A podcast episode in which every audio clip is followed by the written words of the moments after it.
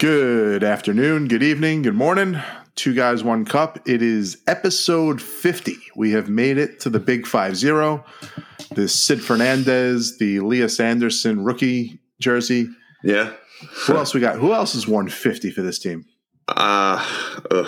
I- Right, you got Lias me there. Andersson's the only one I can think Lias of. off the top Andersson's of the my one that comes to to mind. Uh, yeah, I can't think of anyone else that's Yeah. 150. We'll have to have to dive into the research. I, I he might be the only one actually, as a matter of fact. But we'll uh, It's we'll got look to be into someone that. else. It's got to be some obscure defenseman that wore 50 at some point. Maybe in training camp. I mean, I, I, can't even think of. You know, I know David Desharnais wore 51, right? Yes. yes. so Yes, we got did. our we got our next week uh, our Next next, week player. But uh, As Fedor Tyutin as well. So we Yeah, got, we got Tootin, 50, good 51's a little more common. than 51 50. shot, 51's ready. So Yeah. Yeah, dude. I mean, it's uh, You got to be Hawaiian to wear 50, I think.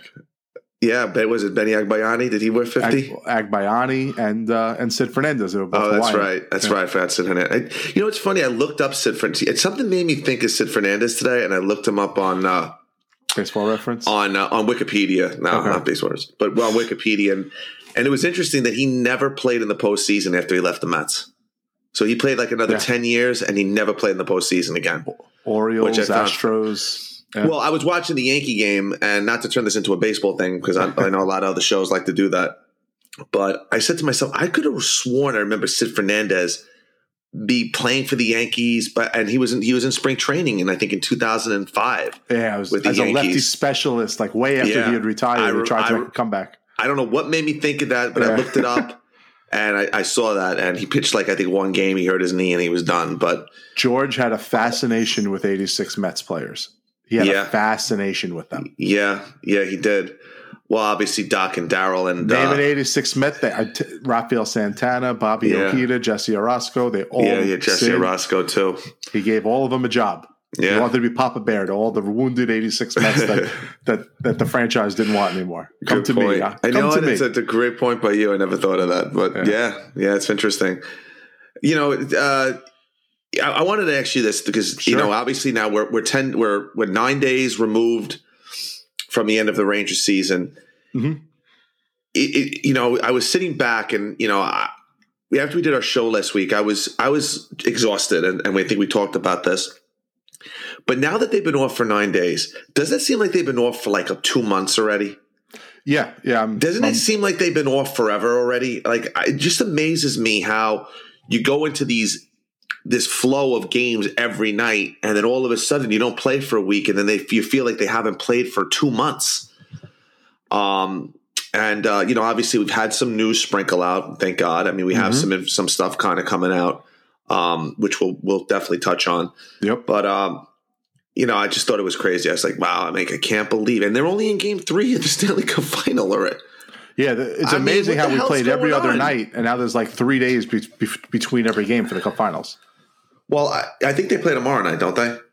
I'm just, I'm just saying, it feels like there's multiple days between every game. Yeah, yeah, yeah. It seems that way. And of course, you know, obviously Tampa Bay has to make it interesting, which you know, I, I, I'm shocked that they even won a game. I mean, we talked about Colorado just having the absolute easiest row. I mean, I've never seen a team. Maybe maybe L.A. that one year, the the 2000 what was it 2014? Oh, no, was it four- 14 or 12? 12. 12. 2012, where they didn't lose a game, I think, until the Stanley Cup final, and they lost one to the Devils. Is that right? Then they won. Then they sweep, sweep, sweep, and then they play the Devils, and they, they won one in five, something Just like as that. I just as I can tell you about this year, I pay zero attention to the Stanley Cup once we're out I of know, it, so I, I don't remember. I no, don't that's remember. fine. It just and, and I, this is a this this is Ranger centric. I promise. I'm going to get to my Ranger. There's a reason why I bring this up. The Rangers, when they're good, ha- always are surrounded by teams that are also good. Colorado is the by far the cream of the crop in the West. By far, it's not even close. There's no team even remotely as good as them. Nobody. Not Colorado, not uh, not Vegas, obviously, not Dallas, not Calgary, not St. Louis, not Minnesota. Nobody. Nobody's even close to them. They waltz into the Stanley Cup final without breaking a sweat, fresh as a daisy. And, and it just drives me crazy because what, do- what do we have to do? We have to go through a friggin' gauntlet of a friggin' Eastern Conference.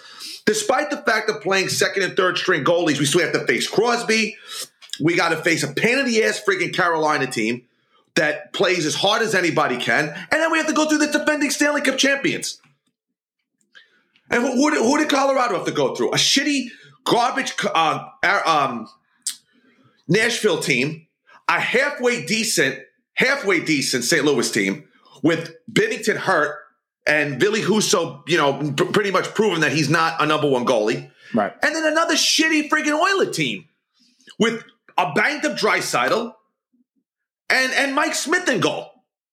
I mean, could you have an easier trip to the Stanley Cup final than the and, and, and Colorado and they wax Poet? Oh, they're so good. Oh, they beat this. They beat McDavid. They beat this team. Come on. Any team, Shawn, you put the three teams that they played that they played in the Eastern Conference. They don't even make the playoffs. Two of those teams, or it's close. I still think if Binnington doesn't get hurt, that St. Louis takes that to seven games. But even still, it it it, it wasn't even it wasn't even a series. They were up. weren't they up like two game or two three to one in that series? And then they or, or three nothing in that series, and they lost the next two or or something like that. No, they were up 2-0 Oh, 2-0. That's what they were. up. Binnington, or, or no, no, I'm sorry. It was tied 2 1. Uh, St. Louis won a game in, in Colorado. And then Binnington got hurt in game three. Oh, is that what it was? Yeah. All right. Okay. So I, I stand corrected, but I just I've just never seen. I mean, other than that LA season, I have never seen a team have an easier road to the Stanley Cup final, and it's completely ignored. Completely ignored by the national media, by everybody. They also are just really good. Makar, Makar is really just that good, man. He is. He's a good And that first line is insane. Makar's a good offensive defenseman. He's not as good as Hedman or, or Roman Josi defensively. He's not. He's not. He's a good offensive defenseman. He's oh. not as good. He's we're not just a going to talk defensive offense, it's defenseman. not the good is not the word. Hey, this guy's the, Well, he's great. He's Bob. He's the he's the Bobby Orr of this right. generation. He is. That's but that's and that's a lot. no one else has that. Yeah. People are trying to think of how to build their I, team, dude, and they're trying to they're trying to sit copy. here. I can't sit here and sweat other teams' players. You know me. I don't do it. I'm. I can't. It's not in my DNA. I can't sit here and sweat sweat other teams' players. I'll tell you, he's a good. He's a great defenseman, and that's how I'm leaving it. Like I always told you, when a player is playing, I don't give them any credit. When it's when they're retired and they're out of my life and out, out of out of my team's way of winning, then I'll give them credit. I know it sounds like a sore loser, But are they you in- know what? but are they in our way yet? Well, let's be honest. In in hindsight, you the Rangers were not beating that team. Nobody, nobody was the the the, the Islanders of the '80s were not beating this Colorado team, playing the teams they had to play, getting to the Cup final, compared to the teams that Colorado had to play. It's not even it's not even a competition. I mean, it's really it's really embarrassing. The Western Conference in general is just an absolute embarrassment how bad they are. I'll give you a scenario. teams. I'll give you a scenario. We hold on to our game three lead. We go up 3 0 in the series, and we win the series in five instead of getting ousted in six. It's amazing, really, what game three turned in, turned out to be as far as that. Right, right. We now have some rest going into the Stanley Cup final since the I Stanley know, Cup Shawn. I finals know what date, you're going. At. I know what you're getting the at. date had already been announced, so there would Uh-huh. have been a break. So both Right. teams would have had a long layoff going into the next round. You're telling me that all of a sudden all of our skilled players couldn't match up with theirs, I'm and our I'm goalie saying- wasn't ten times saying- better than theirs? Listen, I'm not saying that, that they wouldn't make it a series, but look, I mean, Vasilevskiy is is some is on the same level, if not better than Igor. That's not what you've said before. That's not what you've said before. Because you've said before that that, he, that, he's, that, he's been isolated by an amazing Well, defensive team I in front of him. He never has to make a save. He's the Brodeur of this generation. He is the has Brodeur to- of this generation, but He's sheltered. He, is, but he is sheltered. But So when, he he's has, when he's had to make a save in this series, he has. But then he's not Igor. Because Igor's the opposite of sheltered. He's well. He's well. That ops hundred percent. I what I also did say was you put Igor, you put Mike Richter on on those uh, those Stanley Cup championship uh, Devil teams, and they would we win the same thing. Yeah, they would. Okay, but you so what, what, what's your point though? What do you what do you? I'm I'm, No, my- I'm my- missing the point. My point being that we would have had a better shot at beating Colorado had we won the last series in five games. Well, like they should we- have had they held on in game three. Well, it depends. I mean, uh, were they playing strong defense the way they were in the regular season, or were they giving up forty, you know, forty shots again? Is Colorado playing any defense? That's not the way Colorado Again, plays. I haven't been watching. I'm, I'm going to sit here and be honest with you. I haven't watched one minute of the Stanley Cup Final, so I don't know. No, I can only tell you what I've heard, what I've heard and read through Twitter. That's all I know. That's all I know. Matchup wise, it would have been an excellent matchup I, listen, I never said Vasilevskiy. First of all, I never said Vasilevskiy wasn't a great goalie. I said he is was sheltered in this series. The Rangers did not have in this series that No, you're saying just in the series. I thought you meant in general that he's No, sheltered I by a great team in front of him in with a great I'm, defense. I'm, well, listen. If I said it, if I said that, then I, I stand corrected because he he's not a he's not a shitty goalie. I've never thought, never said he oh, was oh a no, poor, no, I'm not goalie. saying that you've ever in accused him of being shitty. series that they just played, count how many times he's had to make a big save on a breakaway, on a two on one. How many how many big saves did Vasilevskiy have in this series against the Rangers? How Not many? many. Not many. You could count them on one hand, right? Right. If I agree. I agree. that's my point. That's what I was getting at. well, that's my point moving forward. That if we had made the Stanley Cup Finals and not them, We would have had made it some rest, interesting. We would have made it interesting. I think And I thought won. about that, and that's a great point.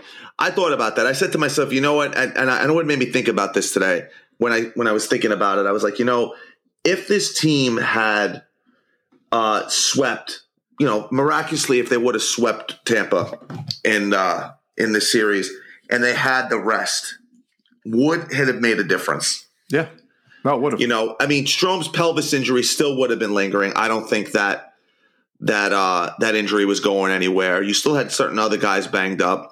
But, But- after playing all those, you know, knock knock down, drag out, war type series, they would have had a series where it would have just been wide open ice. So who knows if Panarin would have actually been able to step up in the finals and beat Panarin?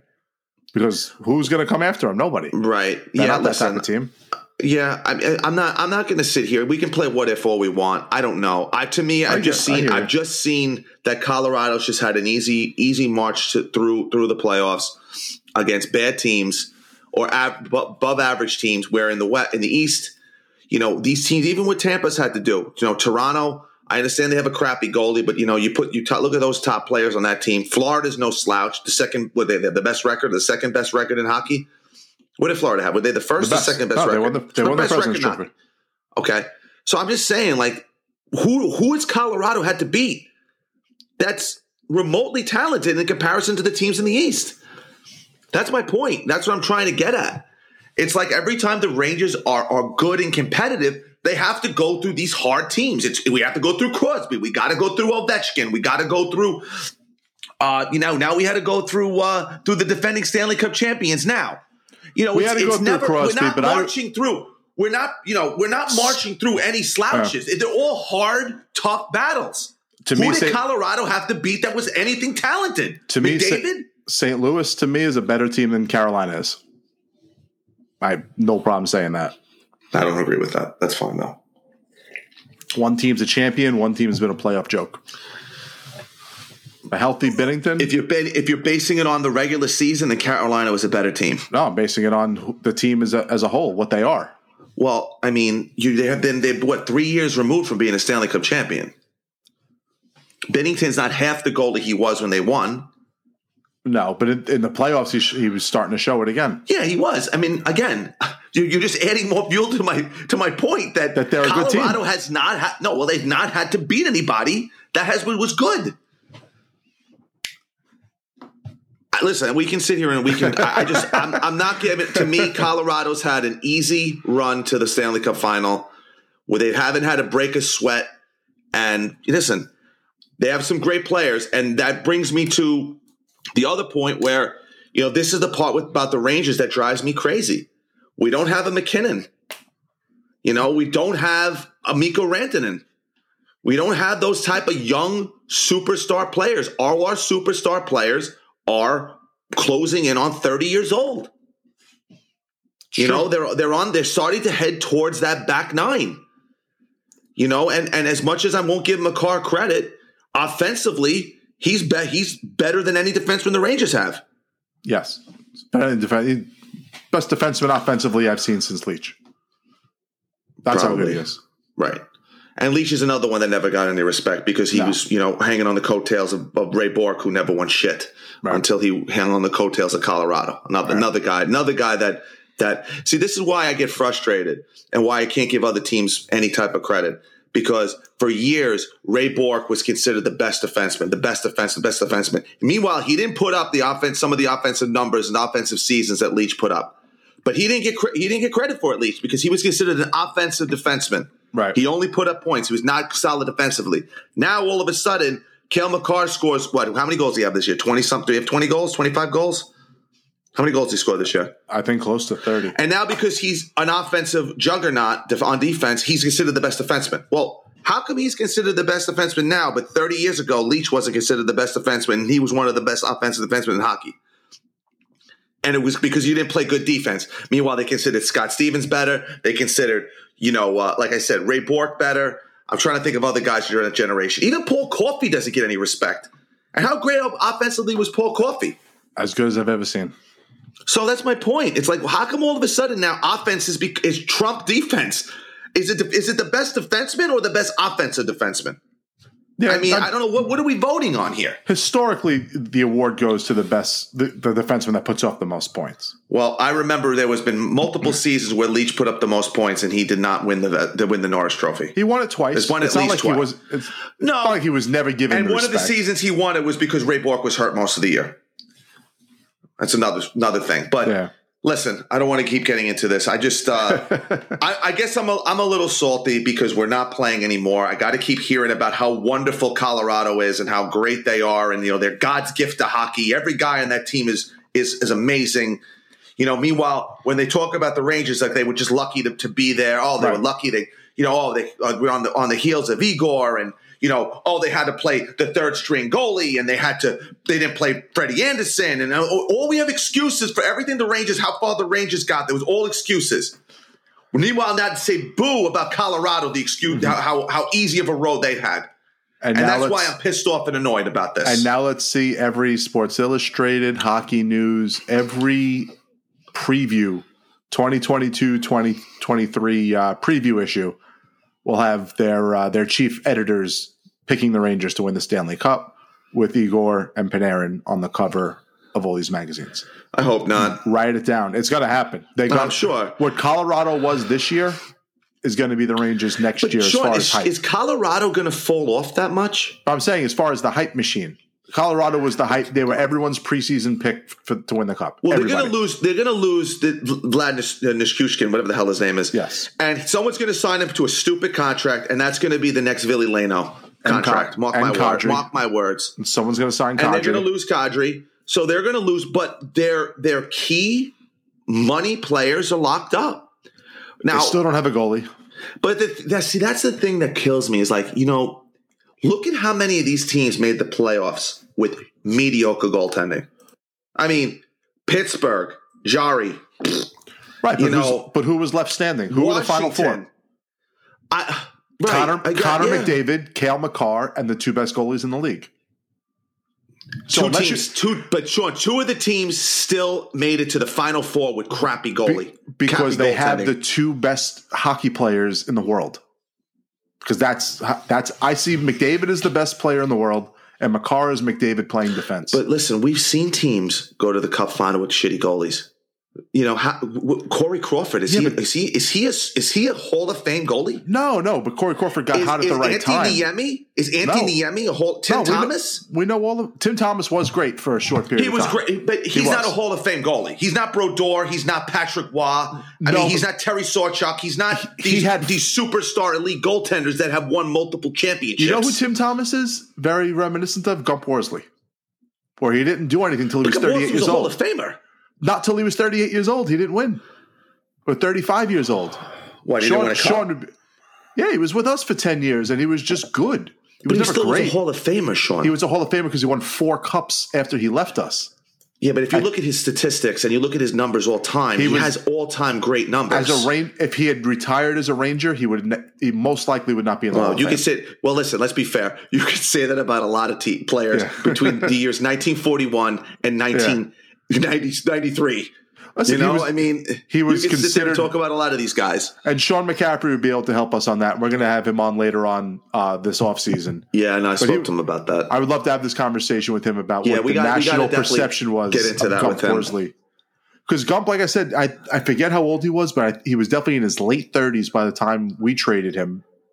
And he won four cups after that. So he's a legend for winning four cups. Listen, there there are goalies. That, I mean, there are goalies that are, are in the Hall of Fame that were Ranger goalies. Davy Kerr, Chuck Rayner. These guys are all in the Hall of Fame. Uh, Giacomin, obviously, Right. they're all Hall of Famers, Yep. and they won shit. Well, Jock, Jock Well, Davy Kerr did. I'm sorry, Davy Kerr Yeah. did. But I mean, Giacomin, they- he got screwed in '72. I mean, not screwed, but they lost in '72. But look at look at the Rangers went to the Cup final with Davidson as their as their as their number one goalie. That's my point. It's like because he was you know, hot we as hell. sit, we sit here. You know, we've always we always talked about this about elite goaltending. Is a, can do you need an elite goalie to win a championship? Well, he, here's here's the better here's the better comparison. Especially you're a Yankee fan, right? So, you- Right. as you drink out of a Yankee cup, literally, Yeah, right? this I second. um, you, what's what's always the argument about the Yankees is that they're built for the regular season. They don't have the Scott Brosiuses. That's every F, WFAN caller, Yankee Yeah. fan for the last twenty Yeah. years. Where's our next Scott Brosius? Where's our next? All these big time no name guys that Right. would come in the playoffs and be money. And yet the Yankees have this high payroll and they have all these names and superstars, blah, blah, blah. Not this year. I'm saying just over the last 15 years, right? This would always be the complaint. So how do you find there's no way to predict or find the goalie that's going to be just good enough for the regular season and then get red hot for the playoffs and be that guy. There's no way to find that. It just either No. happens with magic or it doesn't. Like it did The- with Binnington, like it did with Corey Crawford, like it did with Niemi. the thing the thing that, that the Rangers are going to need to figure out and, and what they're going to need to do is they're going to need to try to win within these ne- these Igor's first contract Yes. because you and I have both sat here not here specifically but sat in our seats sat in front of the TV and you and I are both huge Lundqvist supporters and huge Lundqvist fans and I've said it to you to to other shows to friends you cannot win when you're paying your goaltender eight and a half million dollars Yeah. you know, I Vasilevskiy was paid after he won his championships. Right. You know, you know, look at all these other goalies that are making this big money, nine, ten million dollars. You cannot win. It cripples you on your bottom three lines when you're paying your goalie because the big guys are always going to get paid. The Panarins, the MacKinnons, you know, the the, the big boys are always going to get paid. It's you're squeezing out the Tyler Mottes, the Barkley Goodrows, the Jesper Fasts, the Derek Dorsets, the Dan Carcillos. Those are the guys that you need to win a championship. You need those bottom six guys just as much as you need those top six guys. and that's the credit to Julian Brisebois and you know Steve Yzerman, who went out there and always found a way to get those guys cheap. They couldn't. They they let the guys go that they couldn't afford anymore, and were able to replace them cheaply. And and the Nick Rangers, Paul and Ross Colton and right? And, right. uh, well, Nick Paul's a free agent. It's the it's the it's the Bra- Brandon Hagel trade, which everyone went crazy over, where they traded two first round And it was a brilliant trade. They don't mind giving up first round picks for grit. it's it's a it's a brilliant trade because Hagel signed for three more seasons at a Right. at a nothing contract, one point six, I think. And you know they don't need him to score goals. No. Now he can score on your. He can be put in an offensive role if he needs to. He had twenty goals this year, Right. But I think he's had two or three since he's come over, and they put him in a checky role, and he's he's played well. He's and that's taken over. fine. He's taken over Blake Coleman's role, essentially. and that's fine. And, that's like what, to to segue this to the Rangers. That's what we need Drury to be able to do over the next few years because Yes. the cap is going to be tight. So yeah, we're not going to be able to resign Tyler Motte this year. Not going to be able to. He's going to. He probably already said, "I want two million, and that's just too much for us." Maybe maybe one point seven five was too much for us, and we can sit there and say it's because they signed Ryan Reaves and they shouldn't have. But bottom line is, this is where we are today, and we're not Well, going to be able to sign depth guys. So they're going to have to find their Corey Perry next year. They're going to have to find their Nick Paul next year. They may have to give up next year's first round pick at the deadline to get their next Blake Coleman, you know, to get a Blake Coleman type. Mhm. You know, where they can fit guys under the cap and shit like that. That this is if they're going for it, that's what they're going to have to do. Right. I'm not I'm not completely disagreeing with you. To me, if you're giving up multiple first round picks, I think it has to be for a second line center. And I don't, I don't know. I don't know. I understand. Like, obviously, Miller's back on the market, and, and we'll we'll talk about that. Uh, I guess we'll touch on it now as we segue into you know the off season and what the what the future looks like. But obviously, and and again, thank you Rangers for not broadcasting Chris Drury's friggin' end of season press conference. Why does this team continually miss the boat on everything? I don't get and it. I know, and I know, guys, if you're out there, you're listening to this show, can you do us a favor? Tweet at the Rangers, tweet at their Twitter account, complain, because I know I do, I know Shawn does. Why is Chris Drury's end of season press conference a conference call and we can't listen to the words coming out of this man's mouth? I got to get the the feedback from Vince, from Larry, from Molly, from Colin, Dan Rosen. I got to interpret what they interpret instead of getting to listen to it with my own ears and hearing how he's saying stuff. Right. You know, because let's be honest. I mean, they can tell you what he said, but it's, it's words coming out of his mouth. They, you can kind of read body language. You know how it, how it comes out of his mouth, how he says it. Cadence. Wh- Why can't Why can't we do this right? It just makes no sense to me. It just I I, I don't get it. If I can ever talk to Larry Brooks, I, I'm going to ask him why they do this. The fans are starving for this stuff. You just went to the Stanley. You almost went. You went. You were two wins away from the Stanley Cup final, and we can't hear what the GM says. It's ridiculous. Yeah, it doesn't It's absolutely asinine. I know I cry about this and bitch about it, but if everyone's listening out there, please do me a favor. Tweet at the Rangers, please, and and and just let's just try to do do some kind of upheaval here. I understand. I'm I'm, I'm probably I'm probably preaching to everyone that already does do it. Right. But if you have friends that are novice Ranger fans, borrow their Twitter account and ask if you can do it. I'm I'm half kidding anyway Half but kidding. uh i'm half kidding i have half kidding but uh i forgot i was saying but the the uh you know he he seemed to say you know obviously he said all the right things at, at the press conference the normal cookie cutter bullshit nonsense that we uh we assumed he was going to say. Um he did stress that um that the uh second line center was going to be a priority. Uh you know the thing that i wanted to ask you there's a contingency of writers, of bloggers, however you want to classify them, that feel it's between Copp and Strome. Now, do you feel? I, I don't know if I asked you this last time. Yeah, I do don't you feel that feel that it's be, just between Copp and Strome? no, not honestly, not at all. Okay. I think that they're both independent of each other, and I think that they're both independent of how the front office is viewing um, their second line center situation. I think that I think a trade is still their preferred method to go because of cost certainty. So if they're going to bring in, like, let's say for instance, they are trading for Miller, they are trading for Scheifele. They already know what that cap hit is going to be.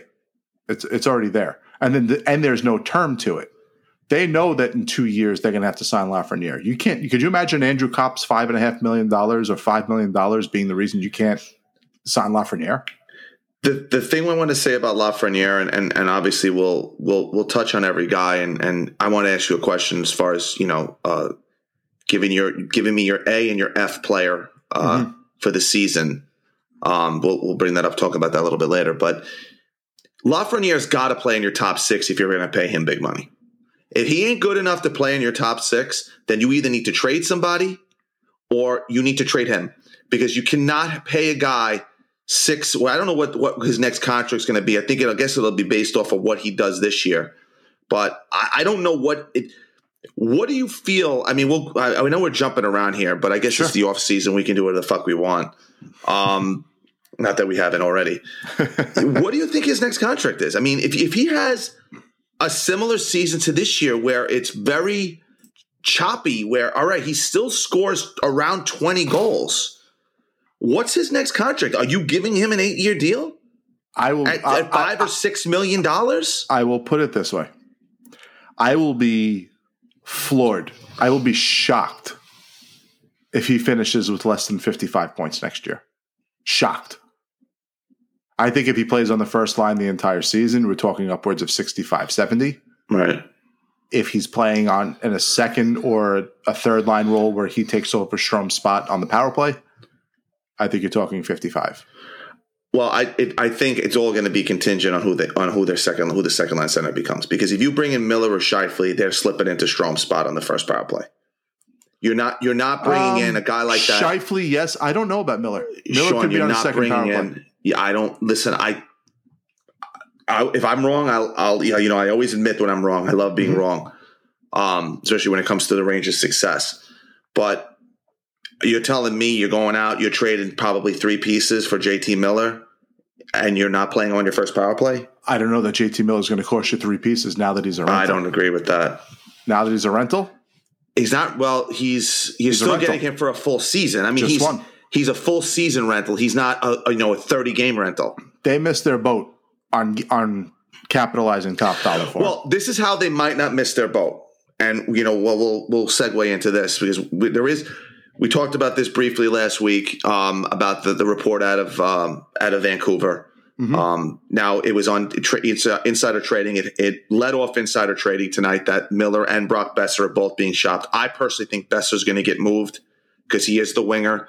He is 25 years old. You have a team like the New Jersey Devils with a shit ton of cap space, a lot of prospects, and looking to improve. To me, that seems like the the destination where you know you you send a 25 year old player who can grow with uh, you know an up and coming team. And I think Boeser's the one that's probably going to get traded, but was it Boeser also- or Horvat?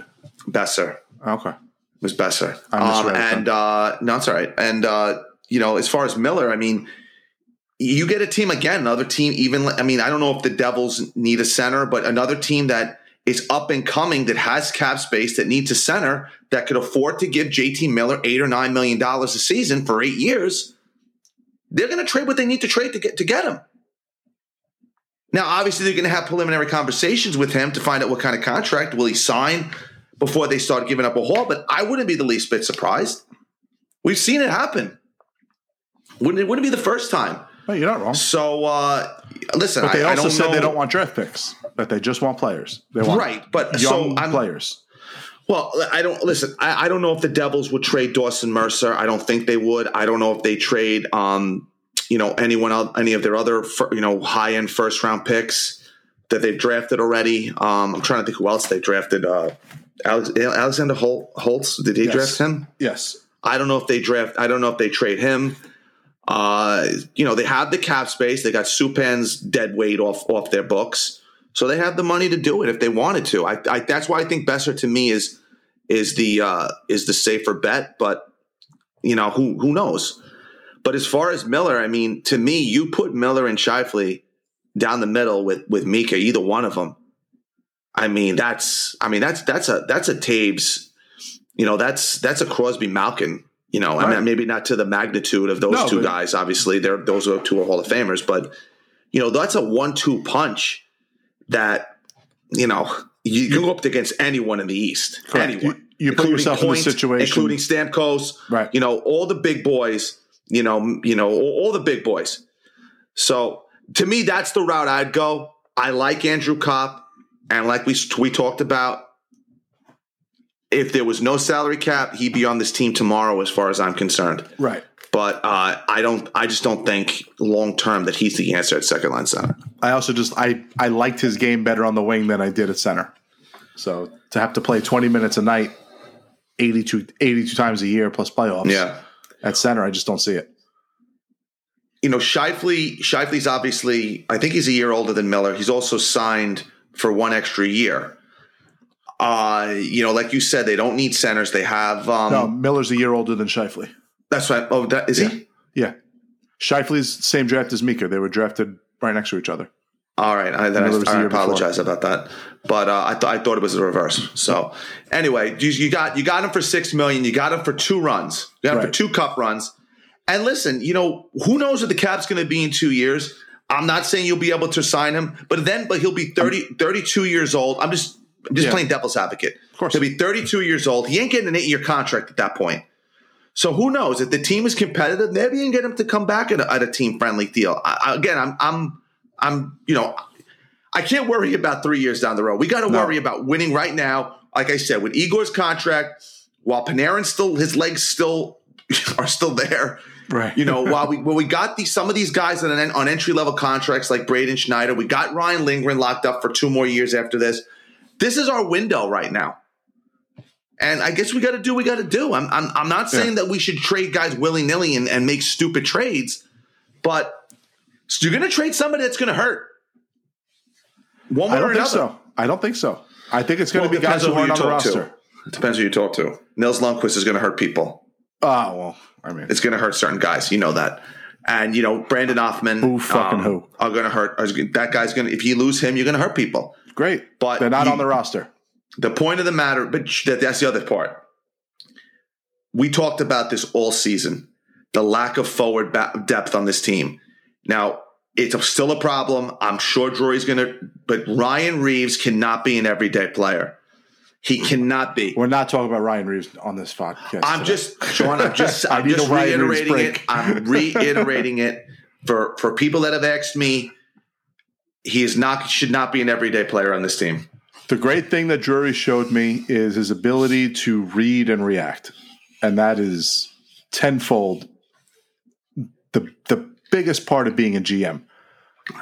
We we didn't have depth. We went into the playoffs with more forward depth than anyone we played. You know, we were able to withstand guys getting hurt and replace them with actual NHL players and not, you know, having to give, you know, bring in Julian Gauthiers and Johnny Brodzinskis and, you know, fodder like that. And Well, you D still had well. Reaves, you still had Reaves and Dryden Hunt playing, which let's be honest. I mean, those two guys probably Ryan shouldn't Reaves be a- playing in a Ryan Reaves is a 12 year NHL game. veteran. He's an NHL player, regardless of your view of him. He's still an NHL player. okay. So You say so. he's better than he's better than Julian Gauthier. Uh, yeah, yeah. he- Well, that's not saying much, but yeah, he is But that but that's the not a better skater. I could tell you that much. No, not a better skater. another. It would it be great if you could put Gauthier's legs on Reaves? How great would he fucking be? That'd be, that'd be something. they have the same hands, though. And I you know, wanna both hands, hands, my- hands like Cineblocks, right? Yeah, rescind my comment from before. Scheifele and Miller are the same age, same draft. Okay. They're both they're both twenty nine. So Okay. Mika Scheifele. you know, you know what threw me off is, is Scheifele same. has an extra year in his Right. contract, and I, and I that's why I thought maybe he was uh, he was older.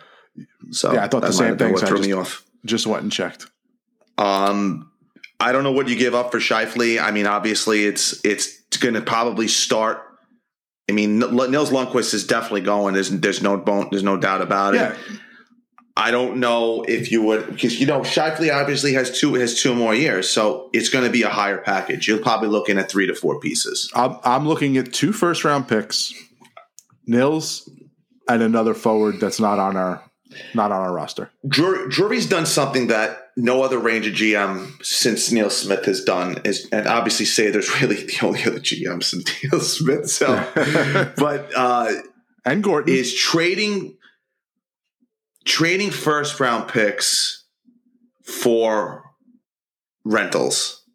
You know, obviously, I know Copp was a, was a, is a, was a um, uh, contingency first rounder, uh, which I guess they were happy to pay. But you know, we've always traded first round picks for guys that have had had time and tenure on their contract. We never really traded first round picks for a guy with one year or two years. Uh, maybe St. Louis, I guess he's probably the one example where they did Right. trade. They actually wound up trading two two first round two picks first for him. for him. Um, I listen. I guess if it needs to be done, it needs to be done. If they need, if that's what has to happen. But Well, I want to Um, I want to lay something past you and, and see if you agree with this or not. I, have been thinking a lot about this for the past week. I forget who mm-hmm. I said it to on Twitter, but I see this team as having two separate windows for the future.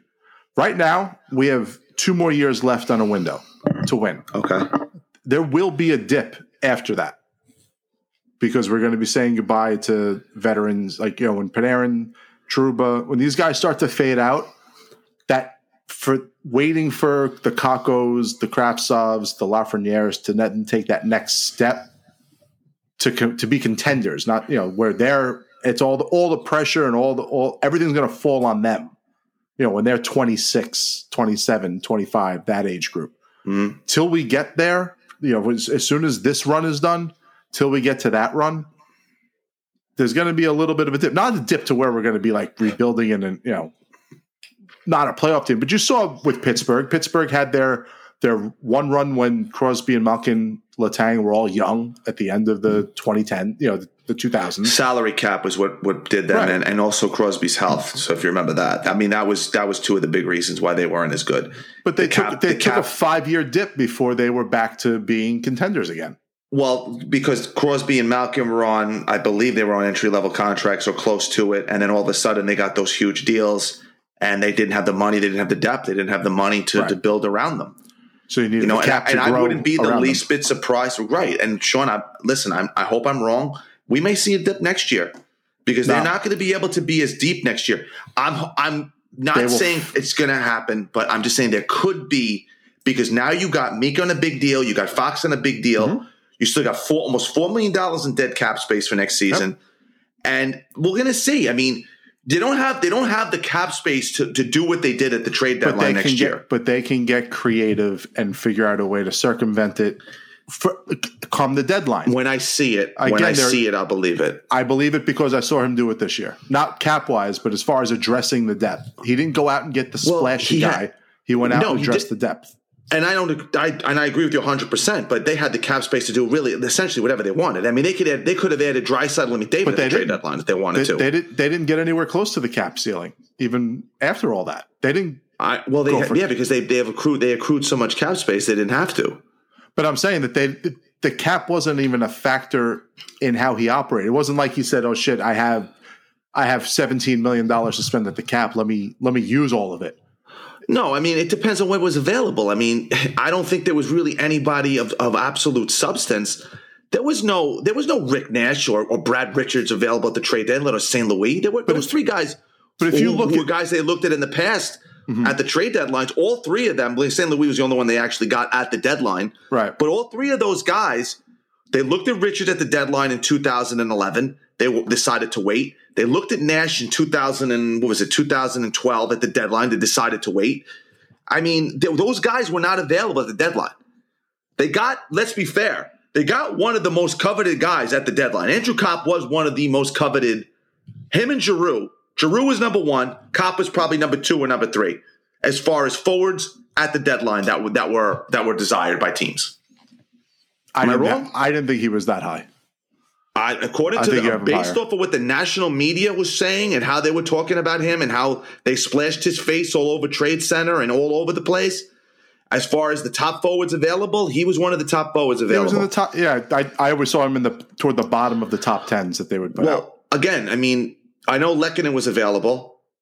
I mean, but who, who else was out there that you can honestly say that the Rangers, you Oh, know, I mean, up there was until no big, there was there was no big splash. up until they weren't traded, up until they weren't traded, JT Miller and Scheifele were still two names that you were seeing every day. Yeah, but they weren't. I don't And think they just those weren't were moving. guys, don't those guys were going at the deadline. Pavelski deadline. as well. Pavelski was a big name that was talked about until he wasn't available anymore. Yeah, I, I don't know. I, I those how often? I mean, we Evander Kane was traded at the trade deadline, Right. But I another who big name. return. But in the past, when he went from what did he go from Nashville from uh from Buffalo uh, Win, no, Winnipeg Winnipeg to Buffalo, Winnipeg to Buffalo, Winnipeg to Buffalo. Buffalo. to San Jose. right? But I mean, and but but Kane was a free agent when he went was on was a UFA when he went to San Jose when they traded him that second time No, from Buffalo. traded for first round picks. But I know I know that. But when they traded him from Buffalo to San Jose, he was he they they had to re-sign him that summer.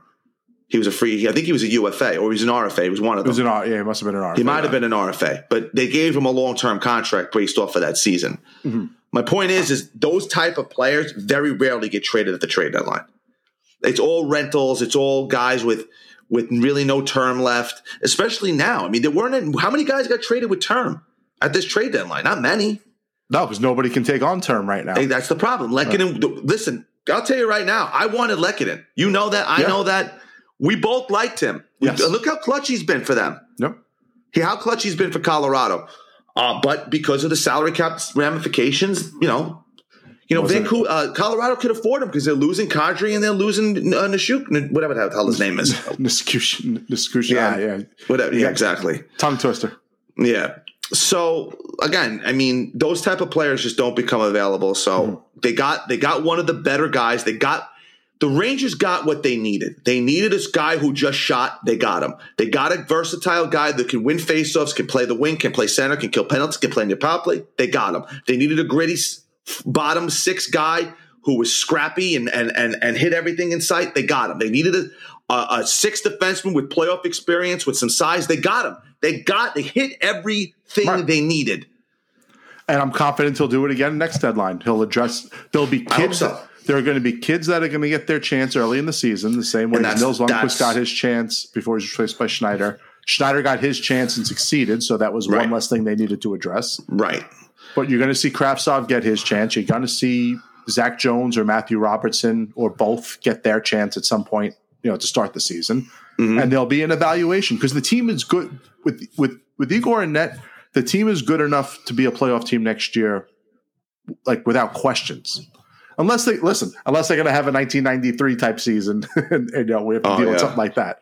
Yeah. Barring any like catastrophic type of thing like that, you know, Leetch slips on some ice. Uh, you know, Adam God. Fox, Adam Fox gets drunk at, uh, you know, the Ugly Duckling, and you know, s- slips on some ice and in Long Beach on his, on his way out. You know, you know Oh, man, unless we're good. unless we're dealing with something like that, um, Yeah. you know, you could pencil us in for for we're going to be in the playoffs next year, so it becomes an evaluation of who out of these kids is ready for playoff hockey and who isn't, and whoever isn't, I have all the confidence in the world. Drury will address it by the deadline, and that could mean for the two C also if Miller and Scheifele are not the price is just too high, and he feels you know what I might be able to get away with having Chytil as my two C to start the season, signing a depth center, you know, an Erik Christensen type, just to throw an uh, old name out there, to Oh, be my to be a three C, Uh-huh. something like that, or maybe a maybe a Paul Stastny become winds up becoming I've heard that 3C. name. But I've just heard that name a throwing those types of names out there, just depth guys to fill in, and then let's reevaluate where we are at the deadline. If Chytil's not up to They it, may. then we can always move Chytil back to 3C. And Yeah. the price for JT Miller at the trade deadline will be significantly less than it is this offseason. Uh, it's still going to cost you a first round pick. It's still going to cost you probably probably going to cost you three pieces. Still, I don't I don't think it's going to cost but it's not going to cost you. uh, Look what it cost. Look what it cost for Giroux, Shawn. What did Florida give up for Giroux? Go back and look at that trade. It was three pieces. Am I wrong? They had. Didn't they give up a prospect, a pretty good He prospect, wasn't a good prospect at all. No, they gave up a first round pick and a B level prospect. So it's the We have to look that up. It's I the could have sworn they gave up someone of substance. The equivalent of us giving up our first or round was it pick. Chiarot? And they gave up a first round pick for Chiarot. Yeah, well, They gave him uh, first round pick for Ben Yeah, Chiarot. Miller's going to get a first round pick, but I don't think he's going to get a first round pick and Nils Lundqvist at the deadline. no, he's not. He might, but he might get. He might get Will Cooley. He might Okay, get Matthew a Robertson. He might get. Those are B level Well, he- prospects. But again, you need the Rangers right now need depth in the worst possible way. That is their biggest need, glaring need right now because you, like I said, like we talked about on last show. You know, Vatrano, Copp, Motte, Strome. Those four guys, substantial players, guys. And as much as I don't, as much as I'm not a Ryan Strome fan, he's still better than probably other guys that are going to probably take his place right. as of right now. But those are four extremely important players, and you're not going to be able to replace them all. Right, but the depth doesn't matter if you don't have your 2C that you need. So if the price is too high, and no, put it this way, you know how we'll know the price is too high if Miller's not moved to anybody. And we may see, that may be the case. Vancouver may say, you know what, let's let's try it again for this season. The only way happens. Miller's moved is if, in my opinion, he gets a king's ransom, Right. and whoever gets him signs him. That that's Then- my opinion. then that won't be us. That's what I'm thinking. No, that- and I and I and I, I don't think it's going to be us. I think to me the the more logical trade is a team we've already made a trade with, and that's going to be that's going to be Winnipeg. right. To me, Scheifele is, though I think Miller fits this lineup better because I think he does more things that this team lacks. And I'm not, and this is not a knock on Scheifele one bit because he's a remarkable player. But Miller to me checks more boxes. He does. But two Um, years is two years, and one year is one year. Exactly. And And on, honestly, you know, on the only way the only way they keep, can keep Miller is if if they trade if they if, Right. if Kakko completely falls off of, off the boat. And I'll say this because. I'm obviously not in tune to the everyday workings of uh, the Winnipeg Jets and their situation. I don't know Mark Scheifele's personality in any way, shape, or form. I've never heard a bad word of Mark Scheifele until this year. So, but hey, for football fans out there, you never heard a bad word about Antonio Brown until you until you heard a lot about Antonio Brown. Yeah. So I don't know what Scheifele's deal is. All that I know is that there's a huge disconnect between him and Blake Wheeler, and it's a fractured locker room because of it. So is it just a matter of two guys don't get along the same way Eric Lindros and Brind'Amour couldn't get along for obvious reasons, and Mhm. one had to go, and it wound up being you know Brind'Amour that that went. I don't know, or is it worse than that? Is it where he's a, just a total jerk off? I don't know. I, we have no way of knowing that, but Yeah. the players know that, and that's the you know front offices know that because players talk. You know, th- there's enough guys. I'm sure you don't think Andrew Copp has, you know, answered questions to whoever was asking as far as what's going on up there. Yeah. Yeah, he's in the You locker know, room. the other thing I think the Rangers are going to have to, and, and that's a, and that's a, that's a great point, Shawn, because you know this team has a very good locker room, and the last thing you want to do is bring in you know a, a guy to, to ruffle guys' feathers, and that's the last thing this team needs. Right. What I will say though is you you and I both know that you win championships down the middle.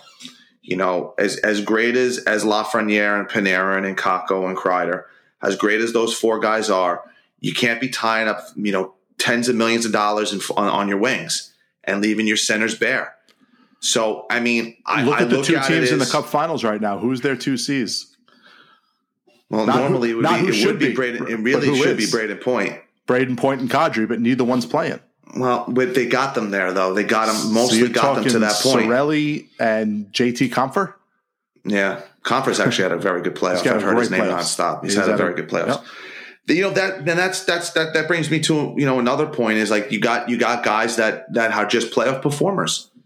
You know, that guys that step up in the playoffs. I mean, you know, we didn't really see a lot of that. I mean, I guess Chytil Chytil kind of made some bones about it, but again, I mean, like we talked about on the show with him, he's got to stay healthy. You know, you can't have him missing 20, 30 games every single season. It's true. So you got to kind of figure out listen, is this guy going to be the long term answer here? If he's not, then they may, they may be better off trading him this offseason because his value may never be higher.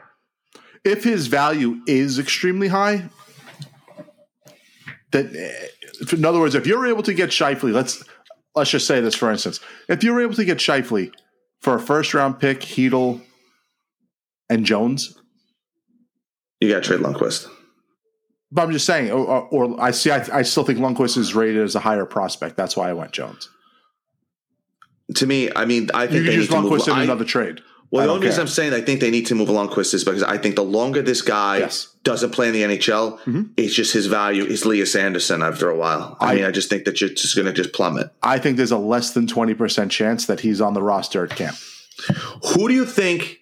Who do you think you? If you were to say of of the guys that we that we've mentioned, either a Chytil, Kravtsov, Nils Lundqvist. What would you say in that order? The likelihood of the guy the guy playing for next season in Playing? the roster, playing in the roster for next season. I think Chytil's the most likely to play. Okay, Then, then Kravtsov, and then you know sixty. because those are the three guys. Those are the three guys that have been mentioned the most. Obviously, of the range I, of prospects. I think there's I think there's a better chance that Sergei Baraglazov is playing for the Rangers next year than Nils Lundqvist. I think I think the legend Gustav- of Jarkko. Reich. I think the legend of Jarkko Immonen will come out of a fucking will come out of the ground and play for the Rangers next year before Nils Lundqvist does. listen, I've seen stranger things happen, but it really all depends. You know, it all depends. The Rangers have been fortunate this year that their injuries to their defense, with the exception of Lindgren, has been were pretty decent. They didn't really have a lot many. I'm still waiting on Jarkko. I'm still waiting on the. I'm still waiting on him. I'm still waiting for Michael Sauer to come both IR. He doesn't know who he is. That's not fair. That's that is not fair. That's not fair. What what what? I mean, I always talk about that. What, a- what just picked up and left us. Jarkko quit on us. Well, we've We had tra- a few guys do. We a traded few guys Brian Leetch, us. and the only hope was we got Jarkko Immonen. Well, I had to Maxim go- Kondratiev, Maxim Kondratiev, who was in that trade, was a decent defenseman, which they wound up trading for Yeah, Peter but was there anyone you talked about for? Because you got to remember that trade happened and then we go to a lockout. So there's an entire calendar year where the only thing that keeps you going is we got Jarkko Immonen.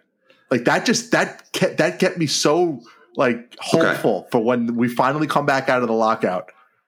We got Jarkko Immonen. So all right, so I'm glad I'm glad you brought this up because this is this is totally off off topic, but us go off think, topic in the offseason? No. Who do you think who do you think turned out to be the best prospect that that Ranger trade deadline post lockout turned out to be? Now, let's just rat, let's just think of the trades that they made. So they traded Peter Nedved to Edmonton. They got if I remember they and it was Nedved and Jussi Markkanen. They got Dwight Helminen. Is it is it Valiquette? Is Valiquette the Valiquette best? in that trade? And they got they got a draft pick. Then they traded Chris Simon for Blair Betts, Greg Moore, and Jamie McLennan. Okay. Blair Betts might turn out to be the yeah, best the, player in, in, of the prospects that they right. got. Then they traded Kovalev for Joseph Balej. Baz, yeah. Then they traded Matthew Barnaby for Chris McAllister and David Liffiton. Then they traded uh, who the hell was the other guy? Uh, obviously the Leetch trade, which was Jarkko Immonen, Kondratiev, um, and, a, and a first rounder. They traded Malakhov for Rich Kozak and a second round pick. I mean, they did nothing. I mean, oh, granted, you got you got Dubinsky and you got Callahan in out of those draft picks, but they also drafted Lauri Korpikoski, Bruce Graham, Dane Byers, Billy Ryan. I mean, they drafted horribly in that draft. Horribly. I mean, it's the worst draft, one of the worst drafts I've ever seen. So it just goes to show you all of those guys that they traded. So who is that? Nedved, Kovalev. Six guys, I think. Six or seven guys. And Blair Betts was the best player you got out of all those players who actually played in your lineup for more than one season. Yeah, but I had an entire two years of playing NHL where Jarkko Immonen was my franchise player going forward. yeah, God. All, there was nothing to talk I, about. I think you and I, I think you and I, yes, and I think you and I broke down his stats. And they're not they're not good at all. They're, I think he would he play 30 games. I think it was the most he played. Did he play 30? He I, made it I, I thought we broke down the stats. I don't remember. I, I'm not looking it back up again. Yeah it's it's depressing. I mean, see, that's the point that kills me sometimes. Is like you see these trades that say they're made, and he was usually the king of trades, but that, that, trade year. deadline was not not good. Not that not year. good. He should have stayed. Not in, good. He should have stayed in. You know, and yeah, I mean, he, oh God. but, you know, listen, he made up for it down the road. Obviously, yes. the Rangers had a, a, good run on second rounders, you yep. know, between, you know, obviously Anisimov and we said, we said Dubinsky and, Dubinsky uh, started and Derek, Derek Stepan and, yeah you know, Fedor Tyutin was our was our big hope hopeful prospect coming out of that lockout. He was right. our he was our cream cream of the crop guy. Um, and Jarkko Immonen. You just never know. You just never know. I mean, look at Tampa Bay. Every guy that they've gotten, they've hit on. Palat in the sixth round, yeah. Kucherov in the second round, Brayden Point in the third round. I mean, Shawn, I well, mean, they have, must have had they might have four leaf clover up their ass because well, so let's address, you can't you can't draft draft any better than that. I so mean, that, that's just incredible. Let's address the news then. So, pretty much the entire Ranger scouting staff is gone, starting with Gordie Clark. He is mm-hmm. retired. Mm-hmm. This was this was put in place last year where were, he was taking a step back before retiring this offseason. All their Canadian ones are gone. All Andre gone. Dore and another Everybody's guy. Gone. I, don't think Andre Dore was still around. I don't think there's one scout left that wasn't hired last year by Drury. Everyone okay. who was here previously from that was here for Gorton and for Sather before him mm-hmm. is gone. Okay. So the entire yeah, scouting and and this is the right time to do it because it's a draft. You don't have any high picks in, so no. You have four picks. You have a second, a fourth, a fifth, and a sixth. Right. But I'm saying, and a low second is, for that. This matter. is not a major war room type of type of draft for them. They're not picking till 63. I think. I think is well, their first pick. Yeah, they they're picking they're picking third to last in the second right in the second round. I looked at the uh, yesterday. I think 63 and then 98. Yeah. I think those are their two their second and third round picks this year. They don't have a third round pick. They have a second and a fourth. Cap friendly still has. Oh no! Three. Wait, I'm wrong. Maybe I'm wrong. No, they have a second and a fourth. They have they have Winnipeg's fourth, which oh. they oh. got in some trade. You are correct. I forgot what trade that was. It's yes. a second, a fourth, a fifth, a sixth. Yes. So that's what they have. And, and listen, I mean, who knows what's going to happen with with these draft picks? But You know, listen. I, you know, I keep saying the word "listen." I, I keep I listen hmm. back to the show, and I've said the word "listen" like a thousand The times. So I'm gonna third rounder was traded for Ryan Reaves. the fourth. Well, the fourth rounder, I believe, was the was the pick they got for Brett Howden, which was from Vegas. Right. I, I'm I'm pretty sure. I mean, I could be wrong, but I believe that's the fourth round pick. Well, no, the fourth round pick that we have now is from Winnipeg. It's from Winnipeg, but we got a fourth rounder for Brett Howden, so I don't know if it's from Winnipeg, from Vegas, or Oh, something like that. I don't know, but Yeah. You know the the best part about this offseason and, and obviously losing in the, is is the fact that we've got two weeks. We have two weeks to the draft and three weeks to free agency, and it's just coming up. Uh, uh, hopefully, the Stanley Cup final will be over in the in the next four days, and we can just still completely focus on what's going on in the offseason. And tell me if I'm wrong. Is it was there always is there? Does it seem like if even if if it goes seven games, is it like a still like a, almost like a ten day break between? The Stanley Cup ending and then the, the start of the draft? Was it always that much time? It was more time because the, the draft was always was just around weekend in Fourth June. of July. It was No, always. no. You sure? No, no. I could have sworn the July draft was. fir- no, the July first was free agency. July Oh, one right, was right, always right, free agency. So it was always like June the draft was always the weekend 24th. before. Right, right. I always was under the impression that the NHL season ended around. Maybe it didn't. Maybe Around I'm the wrong. 'cause I think the fifteenth. Right. So that yeah, about so Yeah, 10, 10 days. days. That's so that's all right. You know, so I take that back. I take that back. So it, it's going to be around the same around the same time frame. right. So Yeah, so we'll know. We'll know. I mean, we're sitting here. It's June twenty first. I mean, three weeks from now, we're going to have a, the answers to a lot of our questions. There's not a lot of speculation to really go around because I think No. most of the trades are going to be made by the draft. I mean, yeah, I mean, you If maybe they're going to involve picks, it'll be by the draft. Well, well, yeah. I mean, obviously, but I mean, we didn't see a lot of trades last year. I don't think around the tra- around the draft that I remember. Not like that one year. Do you do you remember that one year where uh, it was it uh, Taylor Hall got traded, uh, Subban got traded for Shea Weber. It was like it was like boom, boom, boom. It was like three trades, and oh, and then Stamkos signed his contract. I think that's what it was. I don't remember. I don't remember the date of that, but it was Mhm. like bang, bang, bang, like three big, big moves like in a row. At the draft? Um, no, I don't know if it was at the draft or it was the day of the draft. We did see. I'm, I'm lying. We did see a few trades before the first round last year. Buchnevich got traded, right. and there was a few other things before before the first round that was done. So, you know, listen, we're, we're going to see we're going to see a lot of what what's going to where this team's going to shake out, and they're going to make moves. I mean, there's depth. There's moves that need to be made. They need a Mm-hmm. backup goalie. They, I mean, I would be. I would be absolutely shocked. Oh, and by the way, Patrik Nemeth has moved up to number two Yeah, I saw on that. Cap for the buyout, list. I saw that. God bless Ranger fans. Don't say don't say that hockey does not matter in New York because Yep. it's it's beating out Cana- Canadian teams like crazy. And Well, why Zack Kassian has Kassian number is one. number one is beyond me. Why Zack Kassian's number one? How much money is that guy possibly making? Four. Two and a half million? No, he's I think- making four million I think he is. oh my god. What is that a Ken Holland contract or is, was that uh, the guy before him? What the hell was the guy before him? Chiarelli. Had to be. Had Oh to my survey. god, what a terrible contract. Three That can't point be- two. No, that's terrible for him. He still has uh, two years left. Oof. Signed many, signed by Ken Holland. It's a Ken Holland contract. How many years did they give him? Four. Twelve point eight million over four years. I don't know. He went to Edmonton and he got stupid, that guy. He used to be a very good GM, but he went, they got Duncan Keith, stupid trade. Is it Anyway. though? He, they, that was finally the leadership piece that they needed to get as far as they got. He was just a shell. But the way the, uh, the, the fact that they gave up so much to get him, uh, I see that for part a guy that the guy that wanted out, and then then they take the whole cap hit or something like Yeah, that. no, I, mean, I don't know. Dumb, just dumb. I, I don't. I don't listen. Whatever. It is what it Hard to argue. They they finally listen. They they could. They you know what they put to rest up there? They put the rest the whole McDavid's going to leave type nonsense. Well, he may still leave. Not if they're a team that's going to make it to the Western Conference Finals and and Yeah. with a chance to advance past that. You know what? There's so many goalies out there. I mean, they can't find anybody better than Mike Smith. I'm sure that's. The guy's 40 years old. You can't find anybody better. I'm sure they I mean, will. you're wasting. You're wasting. And this is what pisses me off more than anything else about this sport is you waste guys' careers.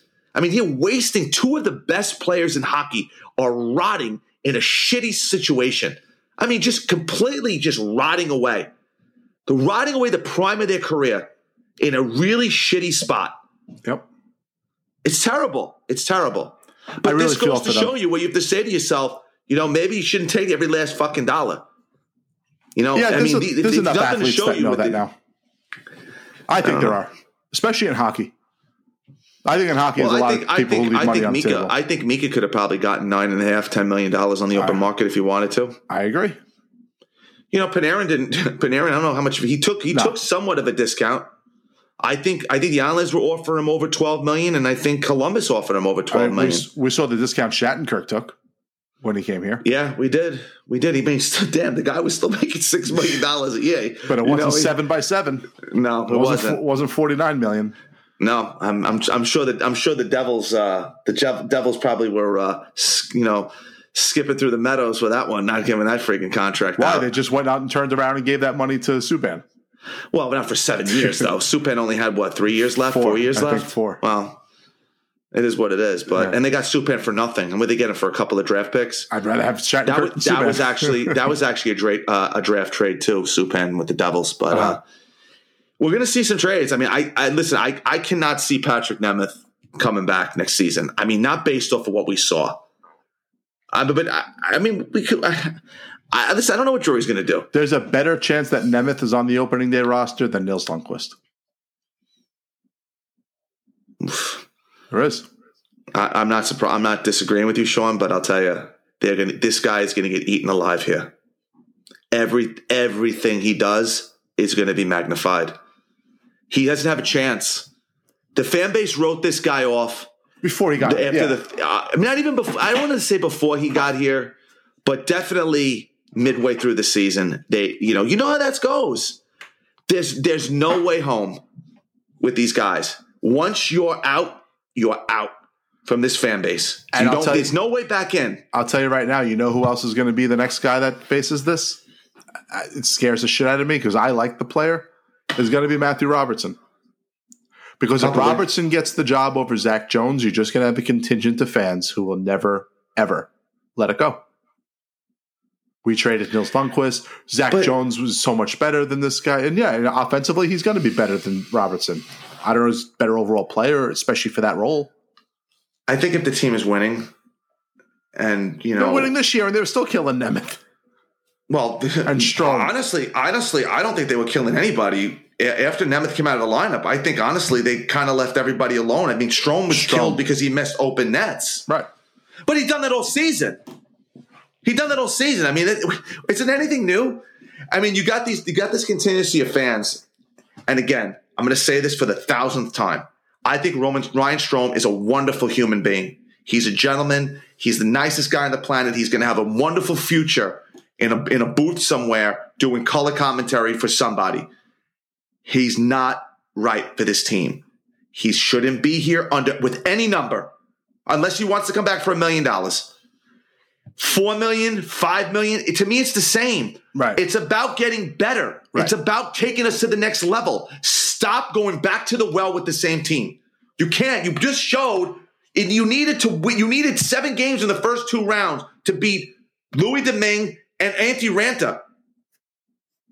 I mean, I understand the goalies are what they are. I mean, I, we we see we've seen shitty goalies make it to the Stanley Cup final. I mean, I mean, it is what it is. And Raanta's not a shitty goalie. Let's not. We, we don't need to go. but there. he's not Freddie Andersen, No, Shawn. no, I don't. He's see, not as good as Freddie Andersen. I don't know that. Uh, is Raanta good better than Freddie Andersen? I'm not a Freddie Andersen guy either. He- I think he's another guy that's been sheltered. I These think that- guys, he couldn't do it in Toronto. Then all of a sudden he goes down to Colorado where there's no pressure, and all of a sudden this guy's putting up great numbers. Did Raanta put up any worse numbers than Andersen? They played in the, with the same team in front of him. I don't disagree with you, but if, I'm, both- if I'm going to take, if you well. take, okay, but if you're taking one, who are you taking? If you need to win one game, who are you taking? Probably You Andersen because there's a better there's a better chance that he'll finish the game. Maybe not. He's been hurt too. This is true. But uh, you know, it's uh, I saw Andersen play for ten years and be bad. So I But saw Raanta. listen. Play, I saw Raanta play well f- over the last ten years. who was the last goalie to succeed in Toronto? Curtis, Curtis Joseph. Joseph. Curtis Joseph. And even them, they freaking chased him out of town. He wound up going to Detroit or wherever the hell else he went. Vesa Toskala. God, were you? Do you remember the goal he let up for center ice? Yes. Or from the other from the from the from the other blue line. Yes. I'll never forget that. Rod Davidson scored that goal. That I Rod, never, I'll never that forget I that. No, I would never have gotten Rod. Davidson. He wound up. I think he wound up playing for the Islanders, or maybe it was the Islanders that scored that goal on him. He was playing for the Islanders, or he was playing for San Jose. One of them, I forgot. But um, again, it's there's always going to be a whipping boy. There's always going to be somebody the team picks on. It's and it's usually a defenseman. It's just the way it goes. I mean, it's it's always you know Michael Michael Rozsival was the was the Ranger darling when he was making a million eight. When he made started making five million, Uh-huh. they couldn't crucify that guy fast enough, and he deserved it. And that's to say the mistake, say the love tr- making stupid signings. So I don't think Matthew Robertson's going to get take as much of a beating because he wasn't involved in a in a in a brutal trade and he w- wasn't a free agent. He's a homegrown guy, so he'll probably get a little bit more leeway. Which is true because they, they they all shocked me with Schneider. I thought they were all going to kill Schneider because of uh, because of Lundkvist. He's he's a homegrown guy. Ranger fans crucify two types of players. Other teams' prospects who get traded here, Brett Howden, Libor Hajek, Julien Gauthier, just to name a few, or the free agent defensemen, Wade Redden, Michael Rozsival, uh, you know, Marek Malik, Tom Poti, you know, the list goes on and on. Right. So those are the guys that get the wrath from the Ranger fan. The homegrown Ranger, Brady. We saw Brady Skjei get a complete pass for three years. So, Good looking guy with a puppy. well, maybe that's probably why Braden Schneider is getting a pass, and why Matthew Robinson might get a pass. Does Matthew Robinson to me to me look like a little like a big Mike Mottau to you? Yes. and Braden Oh, and Braden Schneider's for uh, Central Casting to be the next Superman. He should be. He's got the hair, man. I'm jealous of that. That's got great hair. That's, that's some head of hair. Good. God bless, man. Good for him. Braden, will you pick a number so I can get your jersey, please? I'm not Yeah, getting I think he's going 45 to stay your jersey. 45. No, that's a jersey. Dmitry Kalinin wants his number back. I think he's going to be number four. I think I think that's that, ultimately that'll be the number. Anyone was anyone number four this year? No, and the Rafi Diaz number retirement Sullivan? does not Oh happen yeah, anytime yeah. soon. We have to we have to work on that. Uh, so just just for as a joke, if if we get Scheifele or Miller, what numbers are they going to be? Is, is Scheifele going to take five because he's wearing fifty five now? oh, Maybe he'll take fifty, and we can we can. Uh, oh what, man, what would be great is if uh, no, he can't. He can't because Mika was taking one pick ahead of Scheifele, or it was the opposite way around. The- the well, I mean, will Jared. Tinordi will Jared Tinordi give up his number five if uh, if they get. Scheifele? for a case of beer, maybe. for, maybe for a case of beer. Oh, that was the other guy they were killing. Oh my god, I can't Yeah. believe they, they signed Jared Tinordi. He's terrible. He's Hartford fodder. I mean, Right. the things that I mean, I love. I'm I am a passionate, sometimes ridiculous Ranger fan. You know that I probably came off like a complete salty prick at the beginning of the show talking about Colorado and Cale Makar. So I, I am fully aware of my Ranger bias and how it works and how everything is. So I try to be as politically correct and as diplomatic as humanly possible. But my Ranger colored glasses come through and true and true. And, and I'm not gonna I'm not gonna I'm not gonna deny it. It's just the way way my DNA is. But um, well, I had a point and I forgot what it was. But uh, the like I forgot. It. Just go. I had a point and Something just what it was. popped in my head that I think will be a great segment going forward. Yeah. And this is the, the guys. This is be completely unique to this show because I don't. There's no other show that could even pull this off if they tried to. Roc, if he, if in, in case some of you are newer listeners to the show, because I do see the numbers have gone up over the last few months, so I'm sure some people didn't listen in the beginning when Roc revealed that he has pretty much every Ranger game, you know, since the uh, television was invented on VHS, and can always go back. I think it would be a really cool thing if every week you break down another game from the past. Like you you you take the time to actually sit there and like watch watch a full game and and tell us about it. yeah. Well, I think that'd be a really uh, cool segment. Yeah, guys, comment on that if you think that that Yeah. would be cool to hear. The the first game I remember as a as a fan that my my father taped it obviously, and just to give you a little taste, if we do do this segment, Sure. Murray Bannerman was in goal for Chicago, and he was the last goalie that I remember that wore like the Jason style mask. Wow. So I have a VHS tape. Murray Bannerman is the goalie, and he's wearing this this like Jason style goalie mask. Wow. And uh, I remember Duguay scored the first goal. It went off both posts and went in. Uh, James Patrick, I think, I think they were, I think they were winning three or four one in the first period. Um, Denis Savard, of course, scored. Um, and uh, James Patrick was a beast. And I think Bert Bannerman got pulled after the first or second period, and Bob Sauvé came in and replaced them. This is amazing. So I remember uh, that's one of the first games I remember. It was it was one of those teams, uh, one of those games for whatever reason that I, I remember from that from that generation, and that's that's what I grew up with. I mean, you and I grew up when you know you know ninety four was an admiration for us. It was something that you know we or were spoiled because we weren't a long suffering Ranger fan at right. that point. We only had been a fan, diehard fan for what you know six or seven years, and we we had a championship. and And sometimes I don't really feel like we appreciate it as much.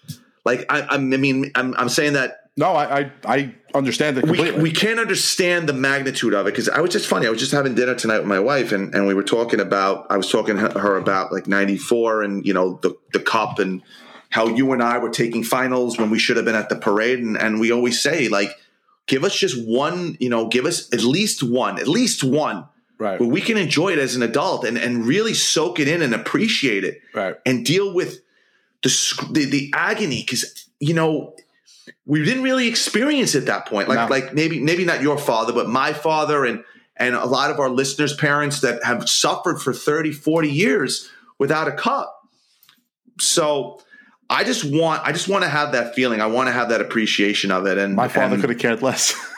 yeah, well, I think even myself, I'm much more of a diehard fan than my father is because he even asks me sometimes, "Oh, did you?" He asks me questions, and you know, he doesn't really pay attention the way he used to. But right. um, he considers himself a jinx because he's he oh, sits is that down where you get it from?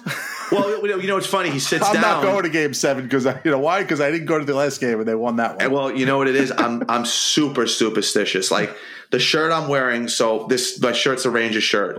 so I didn't I didn't wash it for. I wore it every night during. I was during the Pittsburgh series. So after they won Game Five, I didn't wash it the rest of the series, and I didn't wash it until you know, they lost game one against uh, Carolina. And then I put on a different shirt. And when they lost. I took that off and I threw that in the wash. Put on another shirt. Right. And when they went when they went against Carolina, I wore the same shirt for that whole run.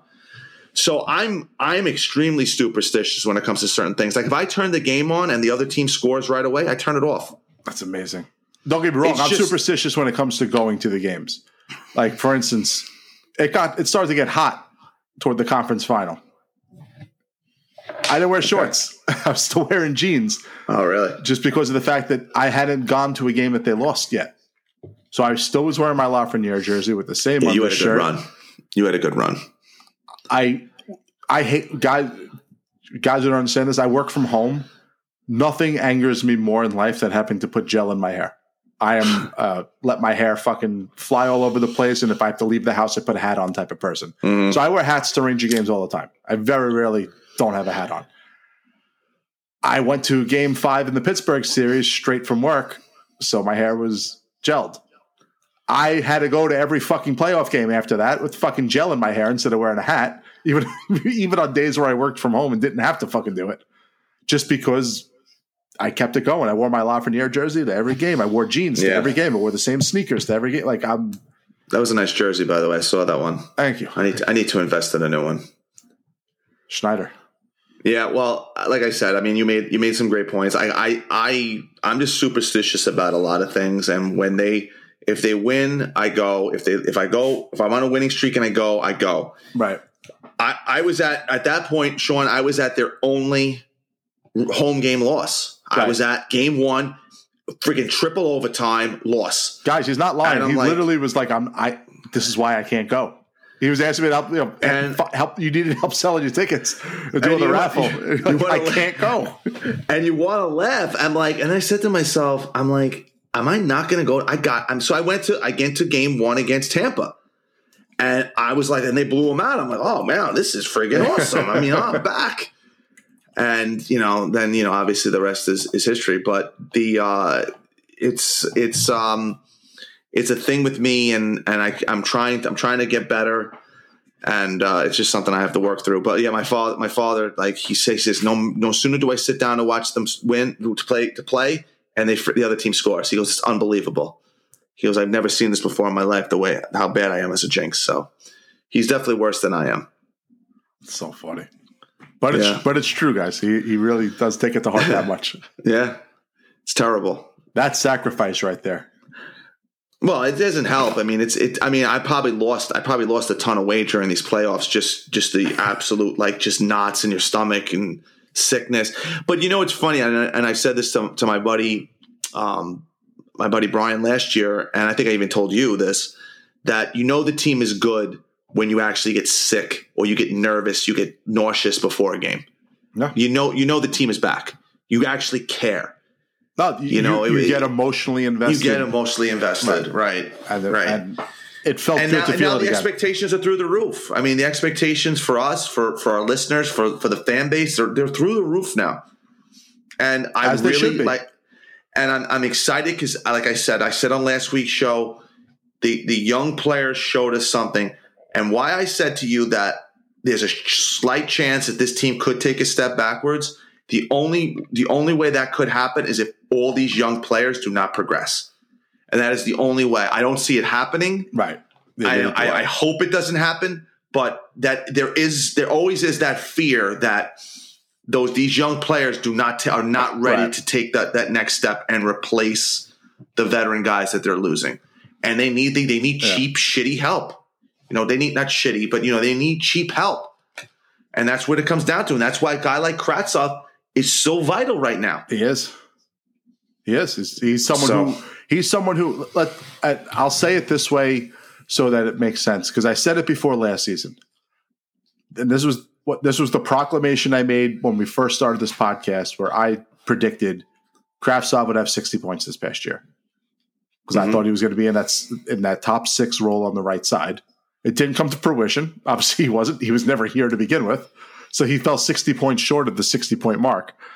But um, I honestly, would it shock you if he comes in next year and scores 60 points? It no, wouldn't. honestly, I don't think anything would shock me at this point. His talent is there. He's not going to be 22 years old. I mean, Kuznetsov came into the league and made an impact right away at that age. You know, it's he's not 19. You know, he's played professional hockey now for what five, five, six years.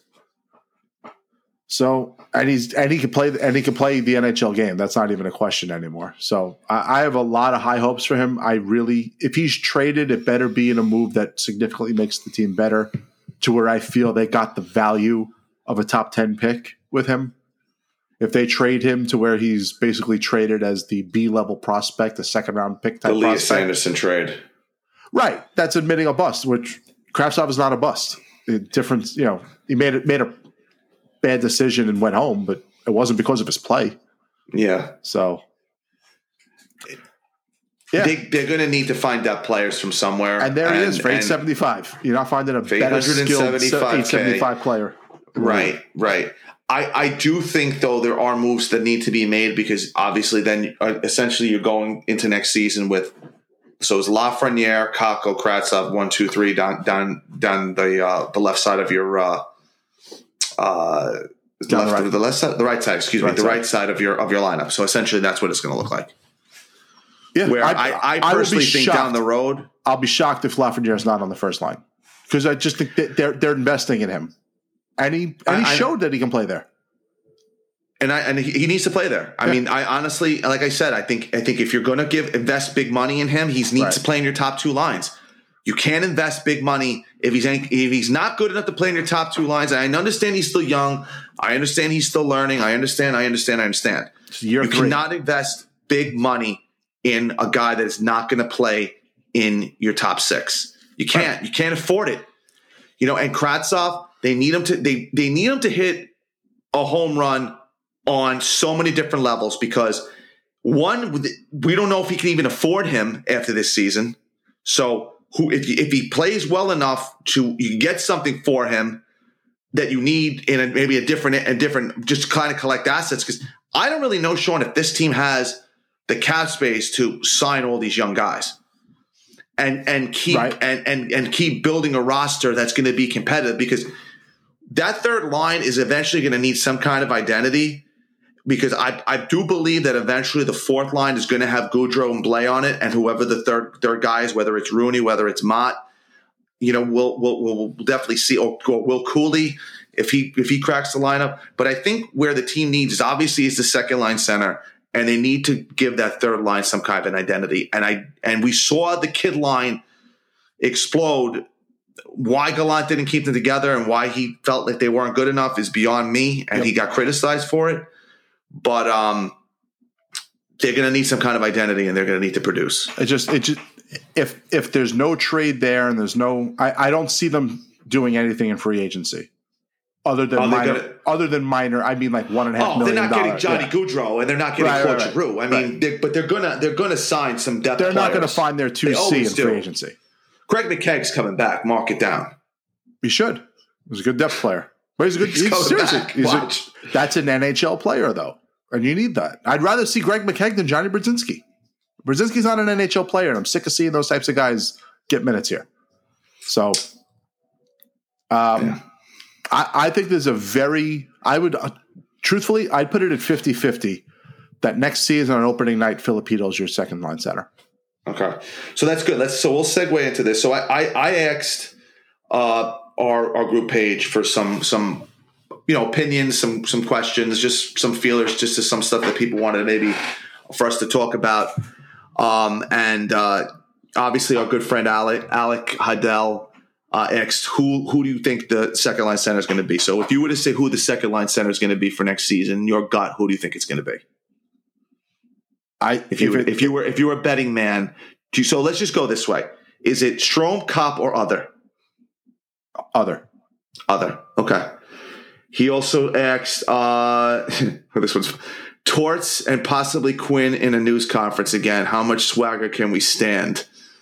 Uh, what do you think? Well, what do you think first off of of Tortorella being the the Flyers coach and uh, David Quinn possibly going to Boston? both match made both matches made in heaven.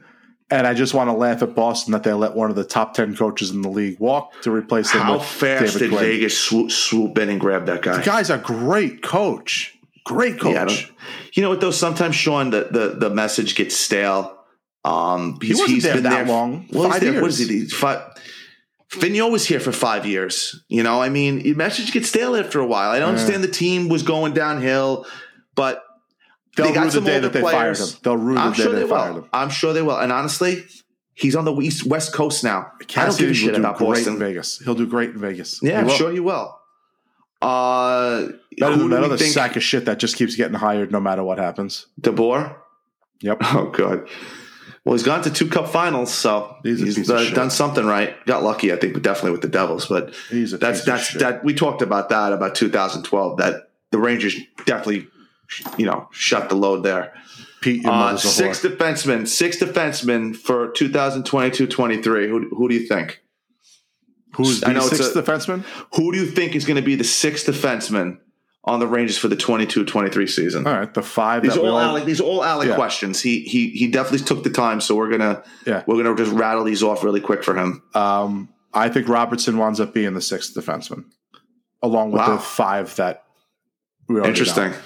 I think Yeah, I, I- I, think that both both Robertson and Jones are both going to get chances on the left side with Schneider, Mm-hmm. and by the end of the season, it'll be one of them standing, and the other one probably traded. And I think the one that'll Mm-hmm. be standing is Robertson because he fits the role.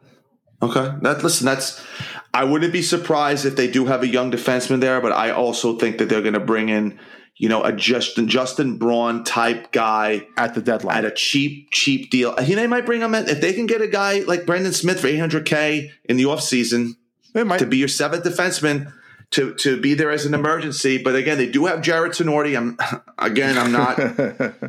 they do still have him under contract, so don't be the least bit We'll, surprised. but we'll, we will see we'll see. someone someone brought in for a million dollars on a that can be you know that can be sent down to Hartford. That'll be a seventh defenseman. I still Mhm. think that they'll wind up doing eight defensemen again this year because I think that both I think both Jones and Robertson will both get their chances where they're both basically in inserted mm-hmm. in and out of the lineup. I don't agree with that only for the fact that if they both ha- are waiver exempt, I think they'd rather have them playing in Hartford and you can bring them up whenever you need them. So I don't think they're going to, I think they're going to, because of their yeah, salary cap situations. Practice. But then they can't practice. I know, Shawn, but the only, the only reason I'm saying that is because I think because of their salary cap situation, for lack of a better adjective, you know they they're gonna they're gonna need to accrue as much cap space, so they're gonna probably carry the bare minimum this year. Right. Maybe one maybe one extra. I would like guy. to know. I would like to know from either Danny if he knows, or if mm-hmm. I have to resort to it, asking uh, Stat Boy Steven. Because Robertson was a second round pick and Jones was a third round pick, are their their bonus structures shouldn't be that debilitating, as opposed to like you know Lafreniere has a bonus structure of like three million dollars. Well, if you go on cap friendly, it'll tell us what the the bonus bonus overages okay. are. I think for those guys. Okay. I think it should come up there for that. A uh, couple others. Uh, Nils Lundkvist uh, not given a fair shot. Too small for the NHL. What do you think? Um, I don't agree with either. Um, I think he was given a fair shot last year. I don't. I just think it just comes down to what the team. If, if this team didn't have Adam Fox, then Nils Lundkvist would have a role. Mm-hmm. It's just there's only so many of these smaller defensemen that you can have on, on your team. You know, Fox is small. Lindgren, for the most part, is small, even though he doesn't play that way. So to have another, you know, to, that's why that's the only reason I don't see Zach. See, Zach Jones, I think, is a better player than Robertson. I just don't see him being a fit here. And it's the same with Nils. If we didn't have mm-hmm. Schneider and we just, it was okay, you're going to use, you know, a Justin Braun type as your, you know, your sixth defenseman on the right side, or or Lundkvist, you'd probably roll with Lundkvist just because he he does have talent. I think he's going to be a very good player. Just he he's not a fit here. We already have Fox. Well, and honestly, he, he I when we had DeAngelo, um, it was starting to wonder whether or not he was going to be a right. fit here at that point too. I mean, when we when we made that, we draft a guy, you're drafting the best available, right? And obviously, the team does not believe in drafting centers. So they draft the best available player, and sometimes you have a lot of guys in the same same position, and, and right. it doesn't mean he's not good and he's not a great going to be a good player, but you draft for, from a position, you trade from a position of strength, and right now their position of strength is definitely on defense. Right. So I don't think he's too small. I think that he's going to be a very good defenseman. We're just going to have to see what happens. It's going to be a uh, a very interesting offseason one way or another. But I, I right. honestly think they need to move him sooner than later. I don't think they should hold on to him much longer than, than what they have. Yeah, I, I think I think he's on this team for less than less than a month. We're, we're talking on July 21st. He's not a Ranger. Right. Uh, last one from him, which is it's fun. Patrik Nemeth versus Jack Johnson. Who's better? Patrik Nemeth in a landslide. In a landslide. Isn't it crazy? You know, we're we're going to lose the Stanley Cup. But one is going to have their name on the cup. exactly. Well, Nemeth's not going. Nemeth's definitely not. But at any point, um, but Jack. I mean, Jack Johnson. I mean, talk about a guy that they just couldn't. The fan base just wouldn't leave this poor bastard alone. Nope. He's on a one million dollar, one point one million dollar contract. Who cares? Jack Johnson's pa- Jack understand. Johnson's Jack Johnson's parents are more are were nicer to him than the Ranger fan base was. Yeah. Yeah, oh God, it's crazy. It's crazy. And for those who don't know, Jack Johnson's parents robbed Jack Johnson. yeah, terrible, stole, terrible stole story. all of his money. I actually, I actually feel sorry yeah, for the so guy.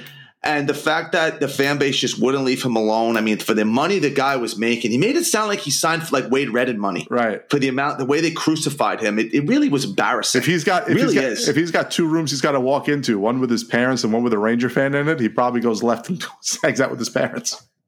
A uh, couple other ones here. Uh, I'm trying to rattle through them. So Dan Demers asked, uh, he, he asked a bunch, but he asked about the sixth defenseman.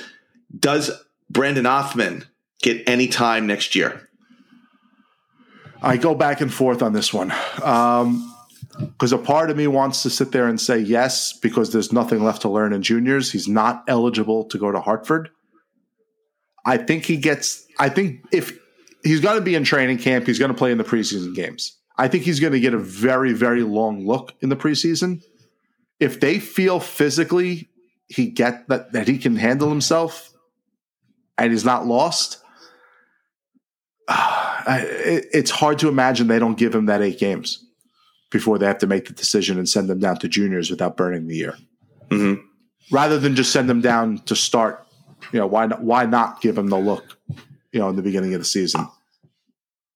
I don't. I and I agree with what you said. I think I, I think the biggest thing is is what other options they bring in here. That also And right. If there's no spot, what- there's no spot.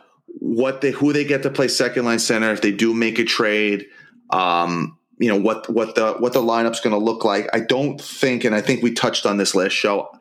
I don't see a lineup where it's Kravtsov, uh, uh, Lafreniere, Kakko, Othmann, Cooley. I don't think it's going to be Chytil. I don't think it's going to be all of these really young players. I think they're going to try to sprinkle in a veteran here and there. Um, who it is, I don't, I don't, Right. we don't really know yet. I mean, obviously, we Sean and I said this, and I think we've been on record of saying it. We would love.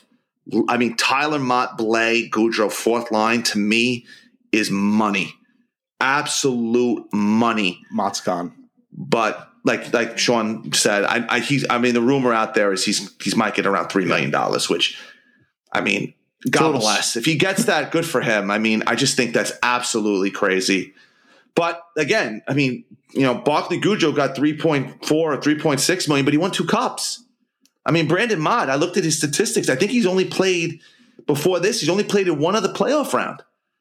I think with Vancouver. So I mean, it's a small sample size, and the guy is—he's a small guy. I'm not shitting on him. So let me let me preface that. I'm just saying from the, from the perspective of how can you justify making that type of money or paying someone that type of money based off of, of really no experience other than what we just saw. I, I, I'll put it. I'll leave I it mean, at Brandon's but Brandon Prust got three three million times four from from Montreal based off of the Rangers Stanley Cup run. So or or Eastern Conference run, excuse me, in 2012. So What did I wouldn't uh, be the least bit surprised if he gets it. what did Tyler Motte cost us? A fourth round pick. Right. You'll find another Tyler Motte at the deadline next year for fourth round Right. again. Right. So right, why are you going to pay? Obviously, like I said, why are you going to pay the guy?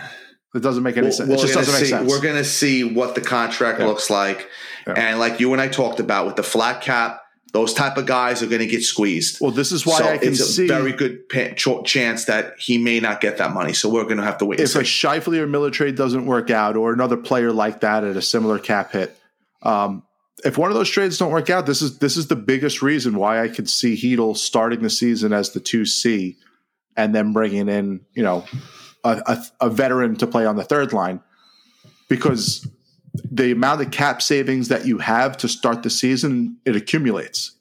uh-huh. So as you get closer to the deadline, you'll actually have a lot more cap space at the deadline than Right. you would to start the season. And that will allow you to go get a Scheifele, to go get a Miller at the deadline, and go get some depth guys as well because you'll have all this cap room that you wouldn't have to start the season. Yeah, yeah. I don't know. We're gonna. I, Yeah. That's just that's just my gut feeling because I don't think a Scheifele or Miller trade is going to happen. I, I just don't think either one's going to be traded. Before so you. So let me ask you this. So so you said it's other. So you think that that they're think- going into next season with with Filip Chytil as their second line center, or like a Paul Stastny type guy, a stopgap guy for this season, and they're going to wait. as a three C, yeah. Wow. I see he. I, I, I, I'm putting, dude. I'm saying if we don't get Miller or Scheifele or a player like that, or, I, I'm putting it that Chytil's going to be the two C next year. Now, I'm I'm curious if because Drury gave up the King ransom for Copp, if he feels a King's ransom. Come well on, for, for for a rental, Sean, they gave up a lot of pieces for for a rental. they gave up the thirtieth pick in the draft. a second, and and your best, your one of your your, your best forward prospect playing in Hartford. Your best forward prospect He's playing in not- Hartford. He, couldn't even play on their team the rest of the season. but he was their best prospect in Hartford. That doesn't and he was their anything. only center. Well, That doesn't say I'm just- anything. That guy's I'm a not- borderline they NHL gave up player. a lot. They I- gave up a lot. I disagree. Listen, don't come on. I disagree. You and I were both big Morgan Barron fans. I was not You a big I- Morgan we- Barron fan at any point. I said he's You, Brett never, Howden. you weren't a Morgan Barron fan at any point. I'm going to go back and listen to every Please show do, and find out you say you I don't. said- we're never a Morgan Barron fan. I said he's Brett Howden. I said that several times on the show that he's just. I don't see the difference. Yet, uh, because remember, I made that point where I said this fan base ran Brett Howden out of town and killed him. Yet they celebrate Morgan Barron and clamor for him to get more minutes when they're the same fucking player. I think Morgan Barron is better than Brett Howden. That's me personally. Nothing I saw on the ice told me that. I don't care about what he I don't know if he got. I don't know if he got the opportunity that more that Brett Howden, Sean, Brett Howden got more opportunity. That's great. than any forward on this team as I've ever seen in my entire life, And and, Morgan never Barron- deserved one bit. Morgan Barron went to a team going nowhere and couldn't get minutes. So what does that tell you? Guy was a healthy be, scratch. well, well, well, let's be fair. Gallant never played the young players. I'm not talking he about Gallant. Scratched. oh, I'm talking about when he went to Winnipeg. He was a healthy he- scratch. No, he played. He played much more. He played in Winnipeg than he played for us. scratch. He's played a lot more in Winnipeg than he played for the Rangers. I don't know the numbers, but he definitely played a lot more minutes. He was playing on one of the top two lines at one point. He was playing on the top two lines in Winnipeg. I mean, they never gave him a chance. He played. He averaged 10, 10 minutes and 38 seconds a game for Winnipeg. In 14 Okay. games, he had four points. It was a minus three. on a bad team. Yeah, he sucked. On a bad team. Well, Scheifele was hurt too, so I'm sure that was part of the reason why he played. He played more minutes than he probably would normally. But listen, Brett Howden got much longer of a leash than Morgan Barron ever did. I'm not comparing. I'm not comparing that. I'm just comparing them as players. I don't think You he's any don't, good. you don't think the Rangers gave up a lot for a rental? No, they gave up two second round picks and a guy who's going to be an AHL slash NHL fodder. Oh, the Rangers have never given that much up for a rental.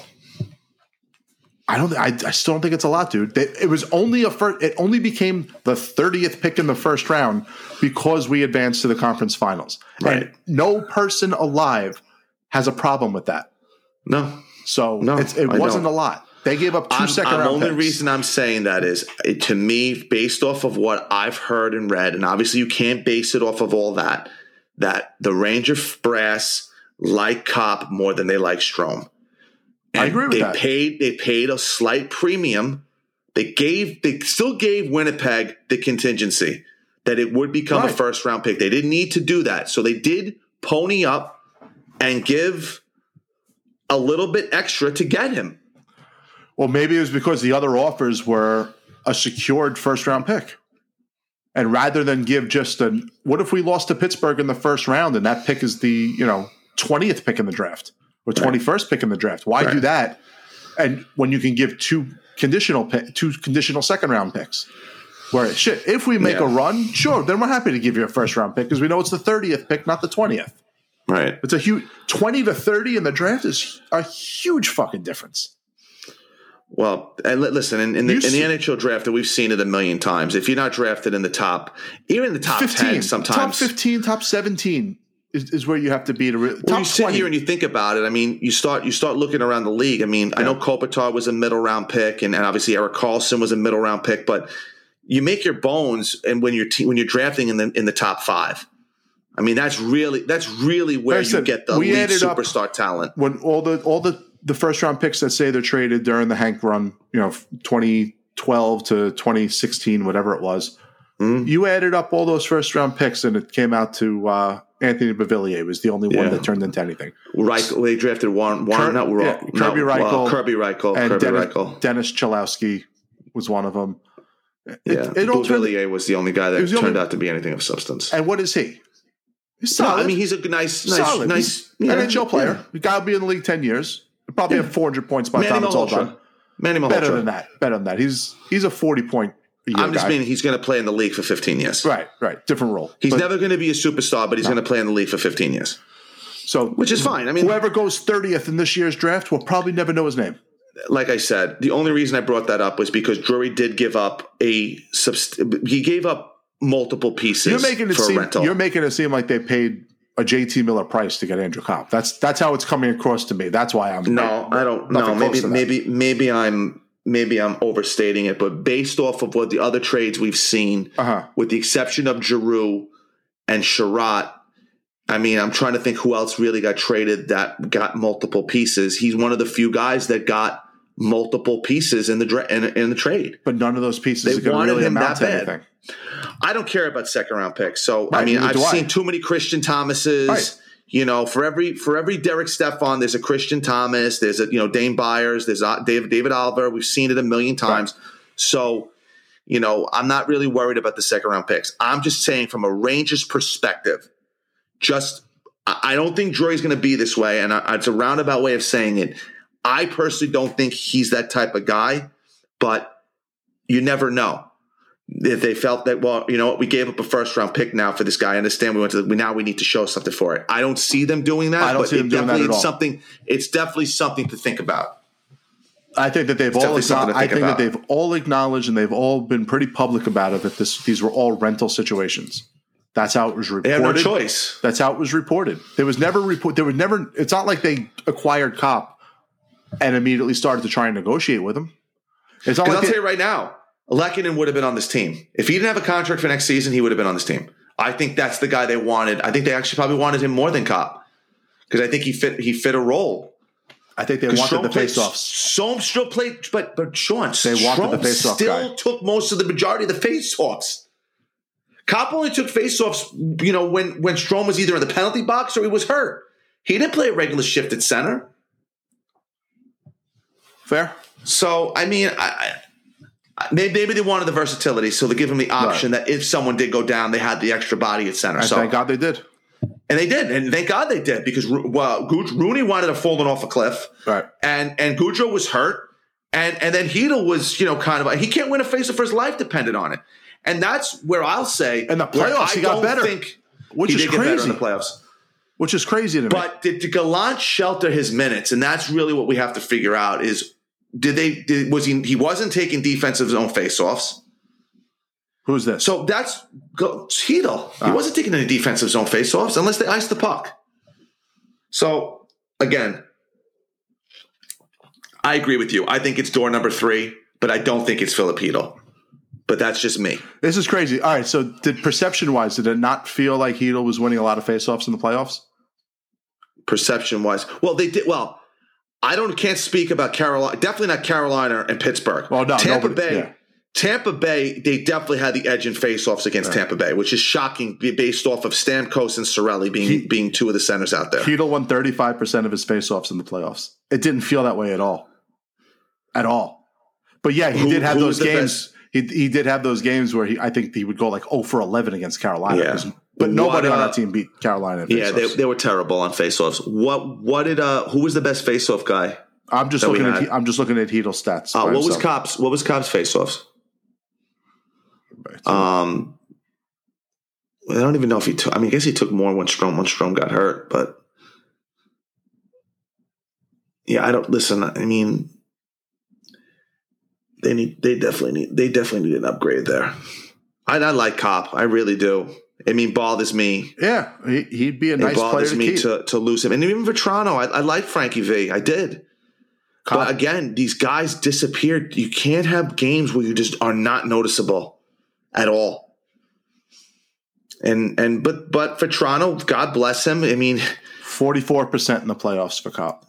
Really. So Mika, I think Mika was the best the best guy. I think he was close to fifty. I think Yeah. he was the best. I think he was the best center in the playoffs. But again, it came back to I mean all the numbers are going to be skewed by the by the Carolina series. Right, and even Pittsburgh. Even Pittsburgh. Pittsburgh owned them in the faceoff dot too. They didn't didn't do so hot in the faceoff dot against Pittsburgh. Mika was 51% for the playoffs. Yeah.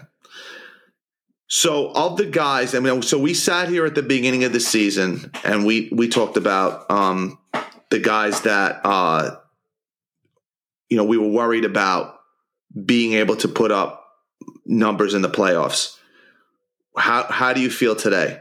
Would you say who who was the guy? Who were the guys that you felt of the guys we spoke about? So you feel you did you feel that really earned earned their salary in the playoffs, and who didn't? Zibanejad, I felt was sometimes on an island by himself, is the only one moving. hmm Kreider, no. I know Kreider had some big goals. Don't get me wrong, he was. I mean, we, we said it on, especially you pounding the table on this show, that when the you know when the chips are on the table, he always finds a way to come up with a big goal. But they were just everything that we had said about him for the last decade, where he would just disappear, and we didn't see that at all this regular season. We saw it the whole playoffs, where there were just so many games.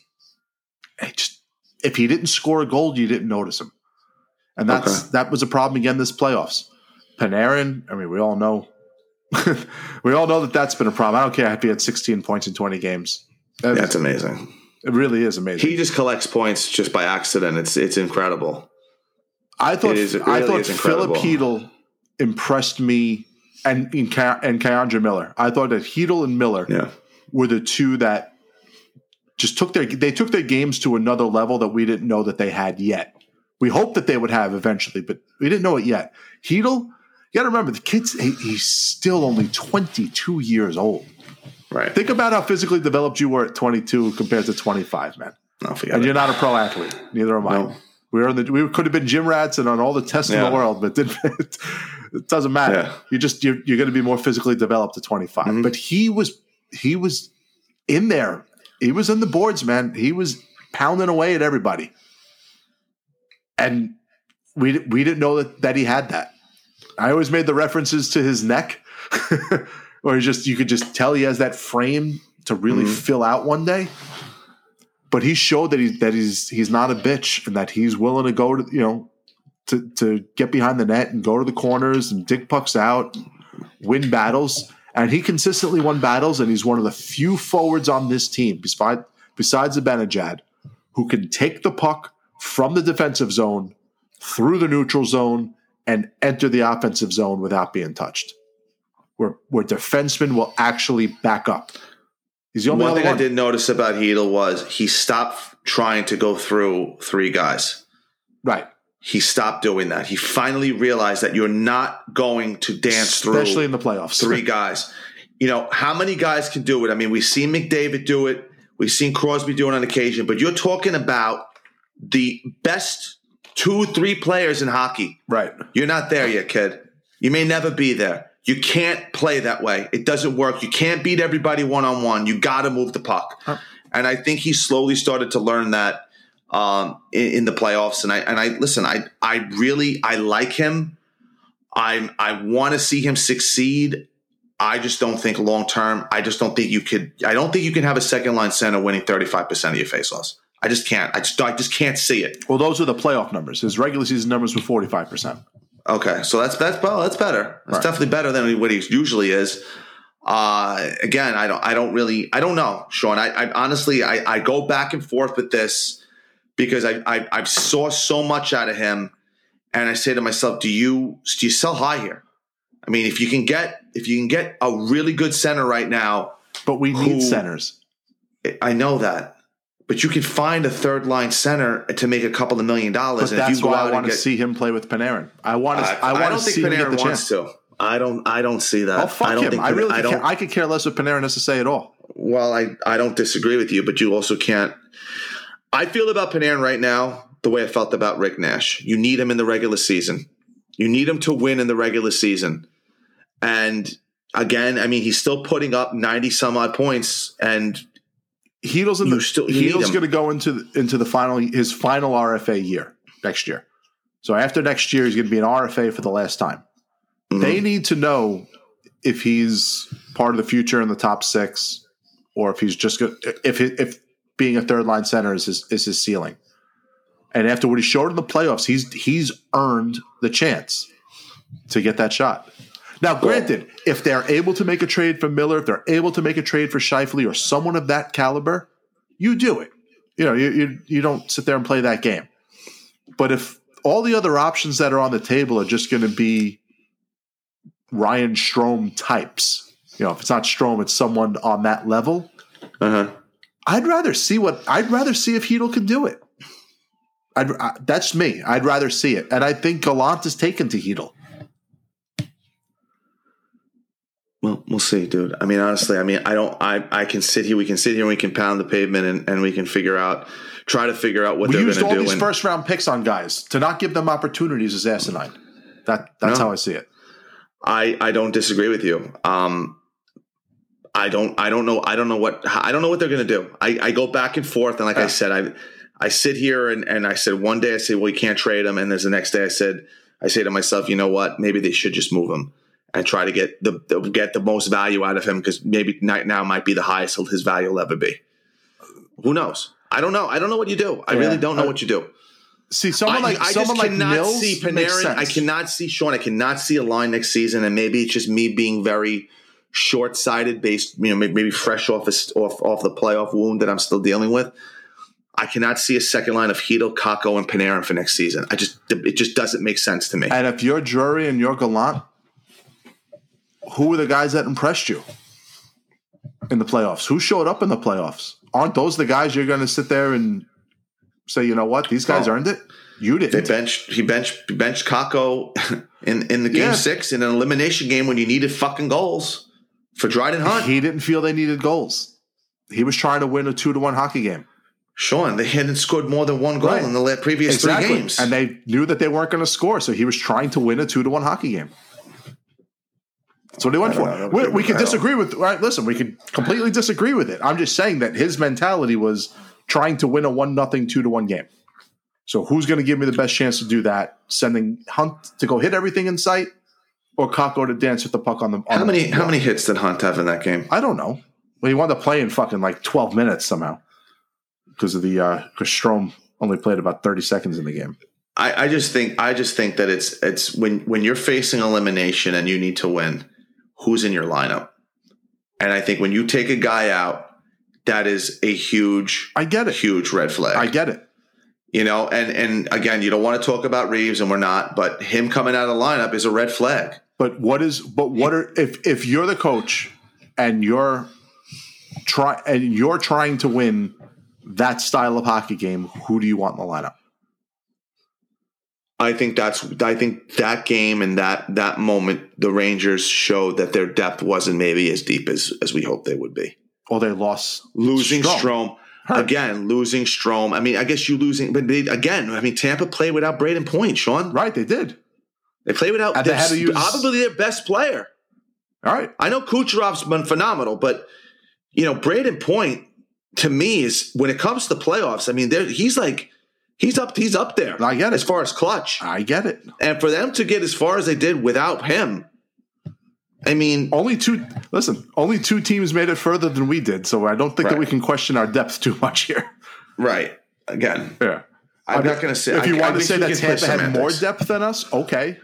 Well, they, They- won two they- cups they in a row, the- and they might win a the third. Pedigree. They had the pedigree, and they had what they needed to do. Right. Uh, again, I'm I'm I'm I'm not Yeah. gonna I'm not gonna sit here and, and start dissecting something that I know it's it's it Right. doesn't matter I don't point. think that they've lost faith in I'm proud of the team. I'm proud of them, and we'll just leave it at that. Yeah. I don't think that they've lost faith in Kakko. I think it just it came down to what they were trying to accomplish in that final game. Um, that that's really that's. A, I mean, they've said it in every press conference that him and Lafreniere need to play in the top six next year. So maybe, hey, you know what? Maybe Lafreniere is a better fit for for Panarin. You know, if if uh, Lord you know Lord Panarin decides that that's who he'd rather play with, who knows? I, I think I think you get you get JT Miller to play with Panarin. You might, can you imagine what kind of points they're going to put up? Yeah, You put Miller in the center there, and how much room he'll create for Panarin opposed to what Strome did. I completely, completely That's agree. why I'm saying I'm like I just think that the, the Panarin needs a certain type of center, and I don't think Filipito's the type of guy. well, Chytil makes If anything- the, Chytil makes defensemen back up, and Panarin can't carry the puck into the zone anymore. Mm, that I agree with. So if Chytil's able to break, if, if Chytil's able to break the blue line and drop it to you know drop it to Panarin on the on the wall, go to the net or get to you know get to the area behind the net to receive passes and get you know play that game, Mhm. then you may have something. But Yeah, bottom line is, I mean, Panarin, after what he did in the playoffs, should not be dictating roster decisions. I don't care how much money he's making. yeah. Like you said, you, you're not happy here. You want to go somewhere? Give us the list. I'm with you. Give us the list. Again, the prop the problem is is the second you trade him, you're looking for someone to replace him. No, yeah, That's, Lafreniere. that's the that's the Lafreniere biggest issue. becomes a second line player. is not putting up 90 points next season. not next season, but I'm not worried about that then. Sean, you still got to replace the production. I mean, I, I I like Lafreniere too, but I think that that's putting him in a completely completely place to fail. I mean, you- you definitely your you definitely expectations do it. change. That's all. Your expectations Yeah, change. yeah, it's go they go through the roof, and uh, don't you think as no, it is no, I'm these saying two? I'm saying the team's expectations change, but you get yourself long term out of a contract that's going to hurt us. I think, like I said, and I've been on record as saying this, the Rangers have the next three years with Igor's contract the way it is. They got Panarin on on essentially the same length wavelength I think you got the next three years to figure this shit out. Right. And that's it. I mean, and then I don't know what happens after that if these guys don't take that giant step forward. Well, let me. So let, you have, let me ask have you. zero down the middle. You're building with zero unless unless you're keeping Filip Chytil. You have you're building because Zibanejad in the next four years is going to be 34 years old. You're getting older. You get your, your your star players are getting older, and you have nothing. You have no one down the middle to come up and So take that let me. place. Ask, so let me ask you, since you're not hot to the idea of Chytil playing your second line center, if you if Miller and Scheifele are not attainable, are I you agree good with it? Are I you know. I'm you want them a signing? stopgap guys. I'm going with a stopgap So guy, who's like you the stop? said. So then who's the stopgap? They need to find a stopgap guy. I don't know. I don't know who it is. Who's got no I don't term. want Vincent Trocheck. you- I don't want Vincent right. Trocek. Exactly. So that's the name you see out there, and I don't. I don't no, want to sign him to five or six too, years. which- Yeah, I don't. I, He's I going to get five or Brooks to six years. He's gonna. Most centers get big money, Right. even on the open market. It's just the way. Look at look at look at Danault got. Look at Philip Danault got. And doesn't that surprise you that the Rangers were even remotely interested in him? So you were going to sign Philip Danault, and what was he going to be? Your second line center? Was they going to sign up to be your third line center and trade Strome? I don't know what the hell they were looking to do. Because they, off- they offered him a contract. I mean, it's it's out there. I mean, they offered bef- him five times five. before they signed Zibanejad, though. No. Yeah, but Sean, you really think Philip Danault was going to pay place Zibanejad? No, come on. You're being facetious. There's no way. There is no way. Unless they were bringing in Eichel, and then then then then that then that would make sense. Then you trade you trade me you you let him you let Mika walk or you trade him or whatever they do, and that's how that's how then then you kind of shift everyone down. But Right. I don't know. I don't know. To me, the Buchnevich trade, I felt like there was something else that, that was that was amiss when they after they made that. I felt like they were had other irons in the fire, and and nothing came to fruition because I still feel like that trade was made very hastily. So I don't know. I think I we'll see what happens. I mean, obviously, we didn't talk about Sammy Blais signing his. uh you know, he's signing one year deal. Took less than his cute, cute qualifying offer Right. to uh, come back for one year, and he's getting a show me deal. He's got to you know it show works me for both because Yeah. because Sammy for Sammy Blais to get paid the following year, it's not going to come off of a regular season. It's going to come off of of making a deep run to the playoffs. So this is an opportunity for him to still stay with a team that has a that has a legitimate chance to make a run again next year. For him to really showcase his value in the playoffs, um, because I mean, put it this way: what did so what did he wind up getting like one point four? 1.5, 1.525. 1.525. Could he have gotten 2 million from the Devils? Probably. And then what? And then what? He he'd have a you No, know, I mean, he 26 taken his- point third or 30 point season for the Devils and get nothing unless he gets traded Well, at the deadline. He's again. an RSA. He first of all, if he was an RFA, so he would have had to probably have signed his his qualifying offer, which would have been, I believe, 1.6 million. right. So he took about a 75k hit. And you know, I guess he he did the Rangers a solid. I don't know how much seventy five thousand dollars. I guess it's it's something. It's some kind of savings. It's whatever. Keeps But, them from uh, going keeps them from going to arbitration. Right. And I guess we're going to see in the next couple of weeks. You know, does does does Kakko sign his bridge deal though? Does he wait till the thirteenth of July when free agency opens? What what happens with uh, you know with some of the other guys they have lingering around here? I mean, you got to think at this point it's the end of Libor Hajek. I mean, you got right. I mean, Sean. I mean, have we seen him? Have we seen him? Have we seen enough of Gauthier? Have we seen enough of Libor Hajek? Are these guys really sticking around for another season? I don't know, I- man. I, mean, just don't make, doesn't make any sense. They don't. They can't. They can't have dead weight hanging around unless they sign them to the Q, the Q, the Q, the qualifying offer, and and they've tried to put them through waivers. I mean, that's the only reason I can see that. Let these guys play in. hard- I mean, but again, do you need, do you want these guys taking up valuable ice time from your from your young players in Hartford? These two guys have no future on this team. So I, I don't know. I don't. Yeah. I don't see it. So there's going to be moves. And the other big question that everyone's a- asked us on the thing that, the, that we had multiple people ask is, who's the backup goalie going to be? Oh, Is that I- Keith Kinkaid? Is Keith Kinkaid even an option? I don't think so. And the name, I, the two names I heard predominantly, which I don't totally hate, but I don't know if they can handle a huge workload. Listen, you're not going far if Igor's not healthy anyway. It doesn't matter. There's no Cam Talbot coming out of the woodwork. But Eric Comrie and Charlie Lindgren, those are the two guys that I've heard. Uh, and obviously Thomas Greiss was the other guy. Okay. But um, and one of the one of the writers said Euro Halak, but he's signed for this year, so that's a big miss. yeah, no. Ethan Sears from the Post posted put that up there. That was in the paper yesterday, but forgot that Halak's still under contract with Vancouver. So unless they were talking about a trade, which It's, I can't see ama- happening. it's amazing that the Post will li- literally just give money to anybody to write. but I, what I don't understand about the Post is they already have Larry and Molly does a great job. Right. Why would you need a third person? And actually, he's he's not. And there's another guy that writes. Yep. Uh, Zach uh, something. Uh, I forgot what his name was. I He's bet you they're all they're all guy. I bet you they're all freelance and it's submit an article and if we like it we'll run it and pay you for the article. That's, Oh, I'm maybe. sure that that's all it is. These guys can't be Maybe. salaried, right? But I don't know. I kind of heard. I could have sworn I heard that guy Ethan at some press conferences where he said something. Yeah, and, you get and Gallant- credentials. he got he got chewed out by Gallant. Yeah, you can always you remember creden- that. You can always get credentialed. Yeah. Apparently, So, getting listen- credentialed isn't that hard. So I don't know. So your so your gut feeling is right now is we're going into next season with Philip Peters as a second line center, Yes. and we're getting a stopgap guy for the third line. Correct. Or is Goodrow going to play the third line, and we're getting a stopgap guy? Is Rooney coming back to play the fourth line center? That could also be the case. So I you're going think to see a line. You I want to see a line of I think that Goodrow centering Kratz to me that that's a that's a that's a failure. That's not a good idea. Again. We I, need to put Kratz in a, in a in a in a place, Sean, where he needs to succeed. And playing on, on a line with Barclay Goodrow, I like Barclay Goodrow. I'm I'm I love him even more based off what he how he played, playing with the injury he played with. He is not a guy you want to be playing with your prospects who you were hoping to take it to the next level. I think it's a mistake. But listen, we're gonna see what happens. Yeah, I mean, there's gonna be there's gonna be moves made that are out of left field that we never saw.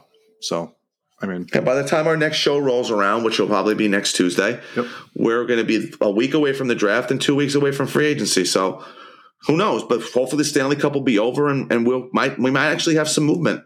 that would be nice. We're going to see. Were there any I other hope so, questions left? we can't. Uh, pretty much they were all about um, about the same thing about you know the backup goalie. Uh, there was one other one that I wanted to. Let me just pull it up here really quick. Sean had a really good one. He he he said to me, "What uh, what what NFLers would Roc know if they fell on him?"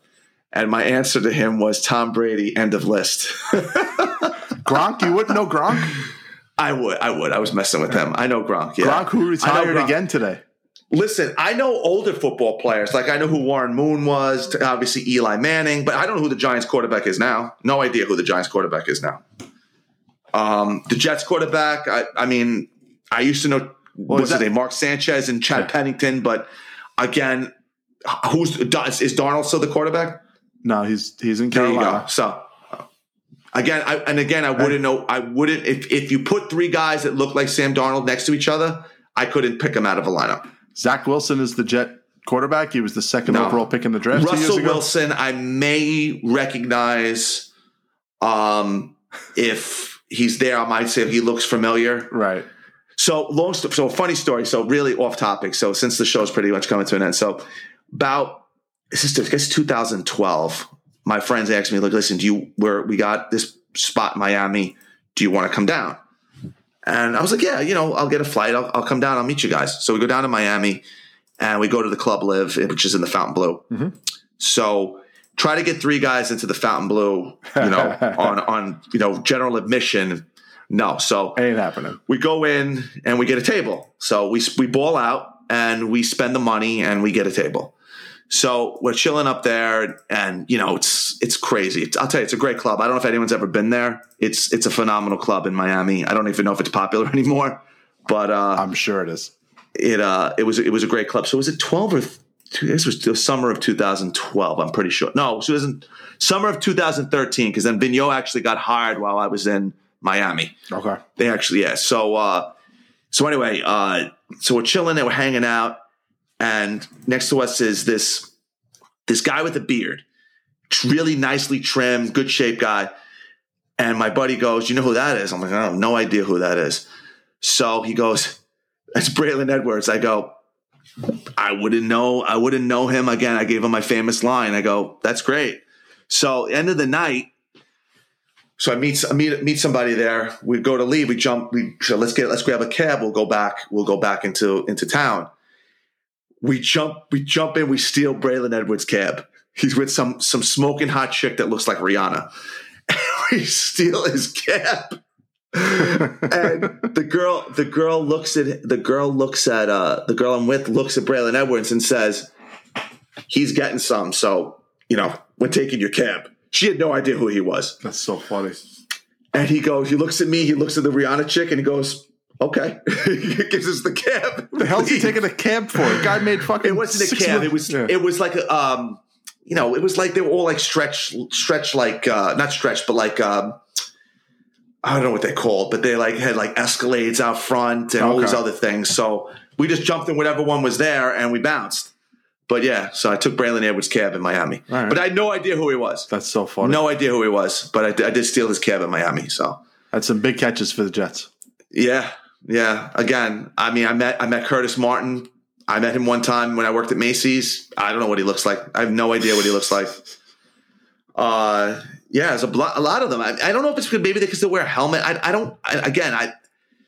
But again, I'll tell you, I've, I've been in. I, when I used to work at Macy's, it was funny. One time I'm in there, I'm working, and the Rangers are playing the Islanders, and Scott Fraser, who played for the Rangers, and Rich Breton are shopping. Both play for the Rangers. Both people. If you- know who they were, I'd be very impressed. Are shopping. The Rangers have a game. They're playing at the Coliseum, and the two of them are shopping in Roosevelt Field. I'm like saying to myself, like, what the hell are these two guys doing here? Did they pull? Did, did the NHL players have an NHL card? I don't, I don't registers? remember. I just remember them walking How around. did you know it was them then? You I them recognized them. I knew who they were. Get out of here. Yeah, I swear to God. So I used to to get all right. So I had the greatest. This is so just to go there. I worked at Roosevelt Field as well. Where'd Uh, you work? So I worked at Wild Pair, which From when to when? mm, the September of '99. We worked there at the same time. Oh yeah, that was just, this was my college job.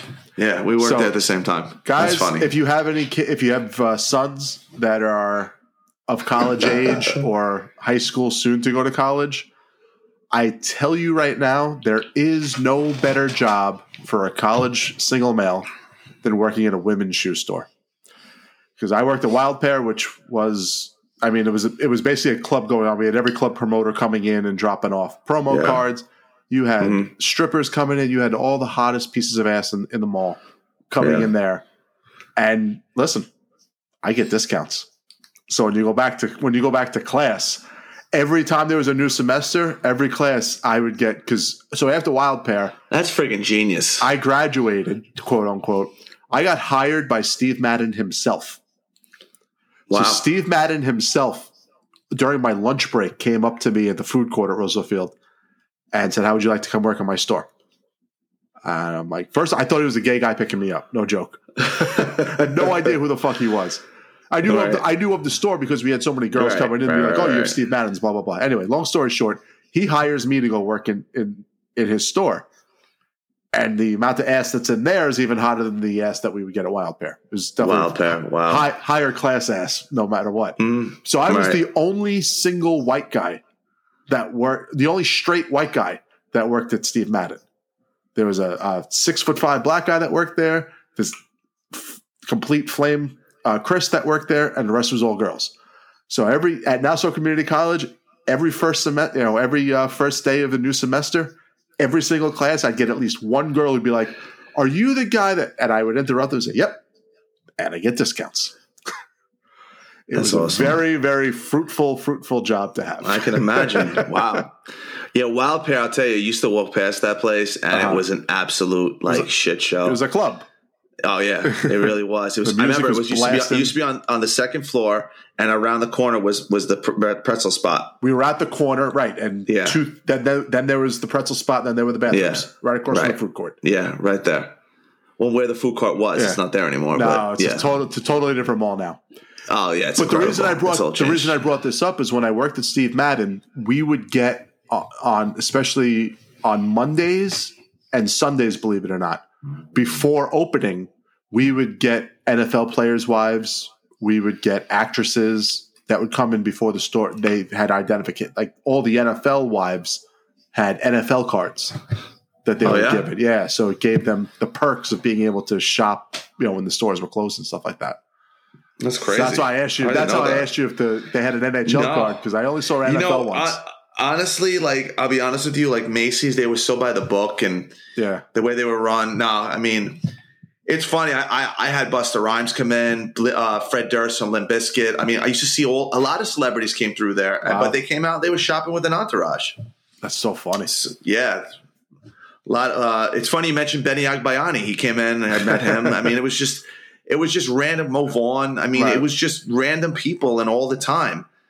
Uh, Mike Keane came in when he played for the Rangers. Um, I saw Sergei Zubov walk through. Chara when he played for the Islanders. I mean, it's it's incredible and it's funny because especially the hockey players, they can walk through there and no one Anonymous. would know who they even even Mo Vaughn. I mean, you just see this big this big, you know, burly black guy, but you know, you wouldn't that think oh, he's a, beard was he's a recognizable. The shaved head and Yeah, beard, but- and that earring that he would wear was maybe like maybe pirate- then maybe of the back maybe yeah maybe about back then it might have been but uh yeah it's i don't know it's different now i mean aaron judge can probably he'd probably be recognized maybe stanton maybe some of the, the baseball players Uh-huh. maybe maybe lindor maybe mostly because of his hair right. but you know you got you i mean i tell you right now alexi lafreniere can walk to roosevelt field nobody knew. I, I met pk subban he was in roosevelt field nobody knew who he was I turned to the. I was in uh, the Steiner store, and I turned. I was talking to the manager because I used to buy a lot of stuff in there. I stopped collecting a long time ago, but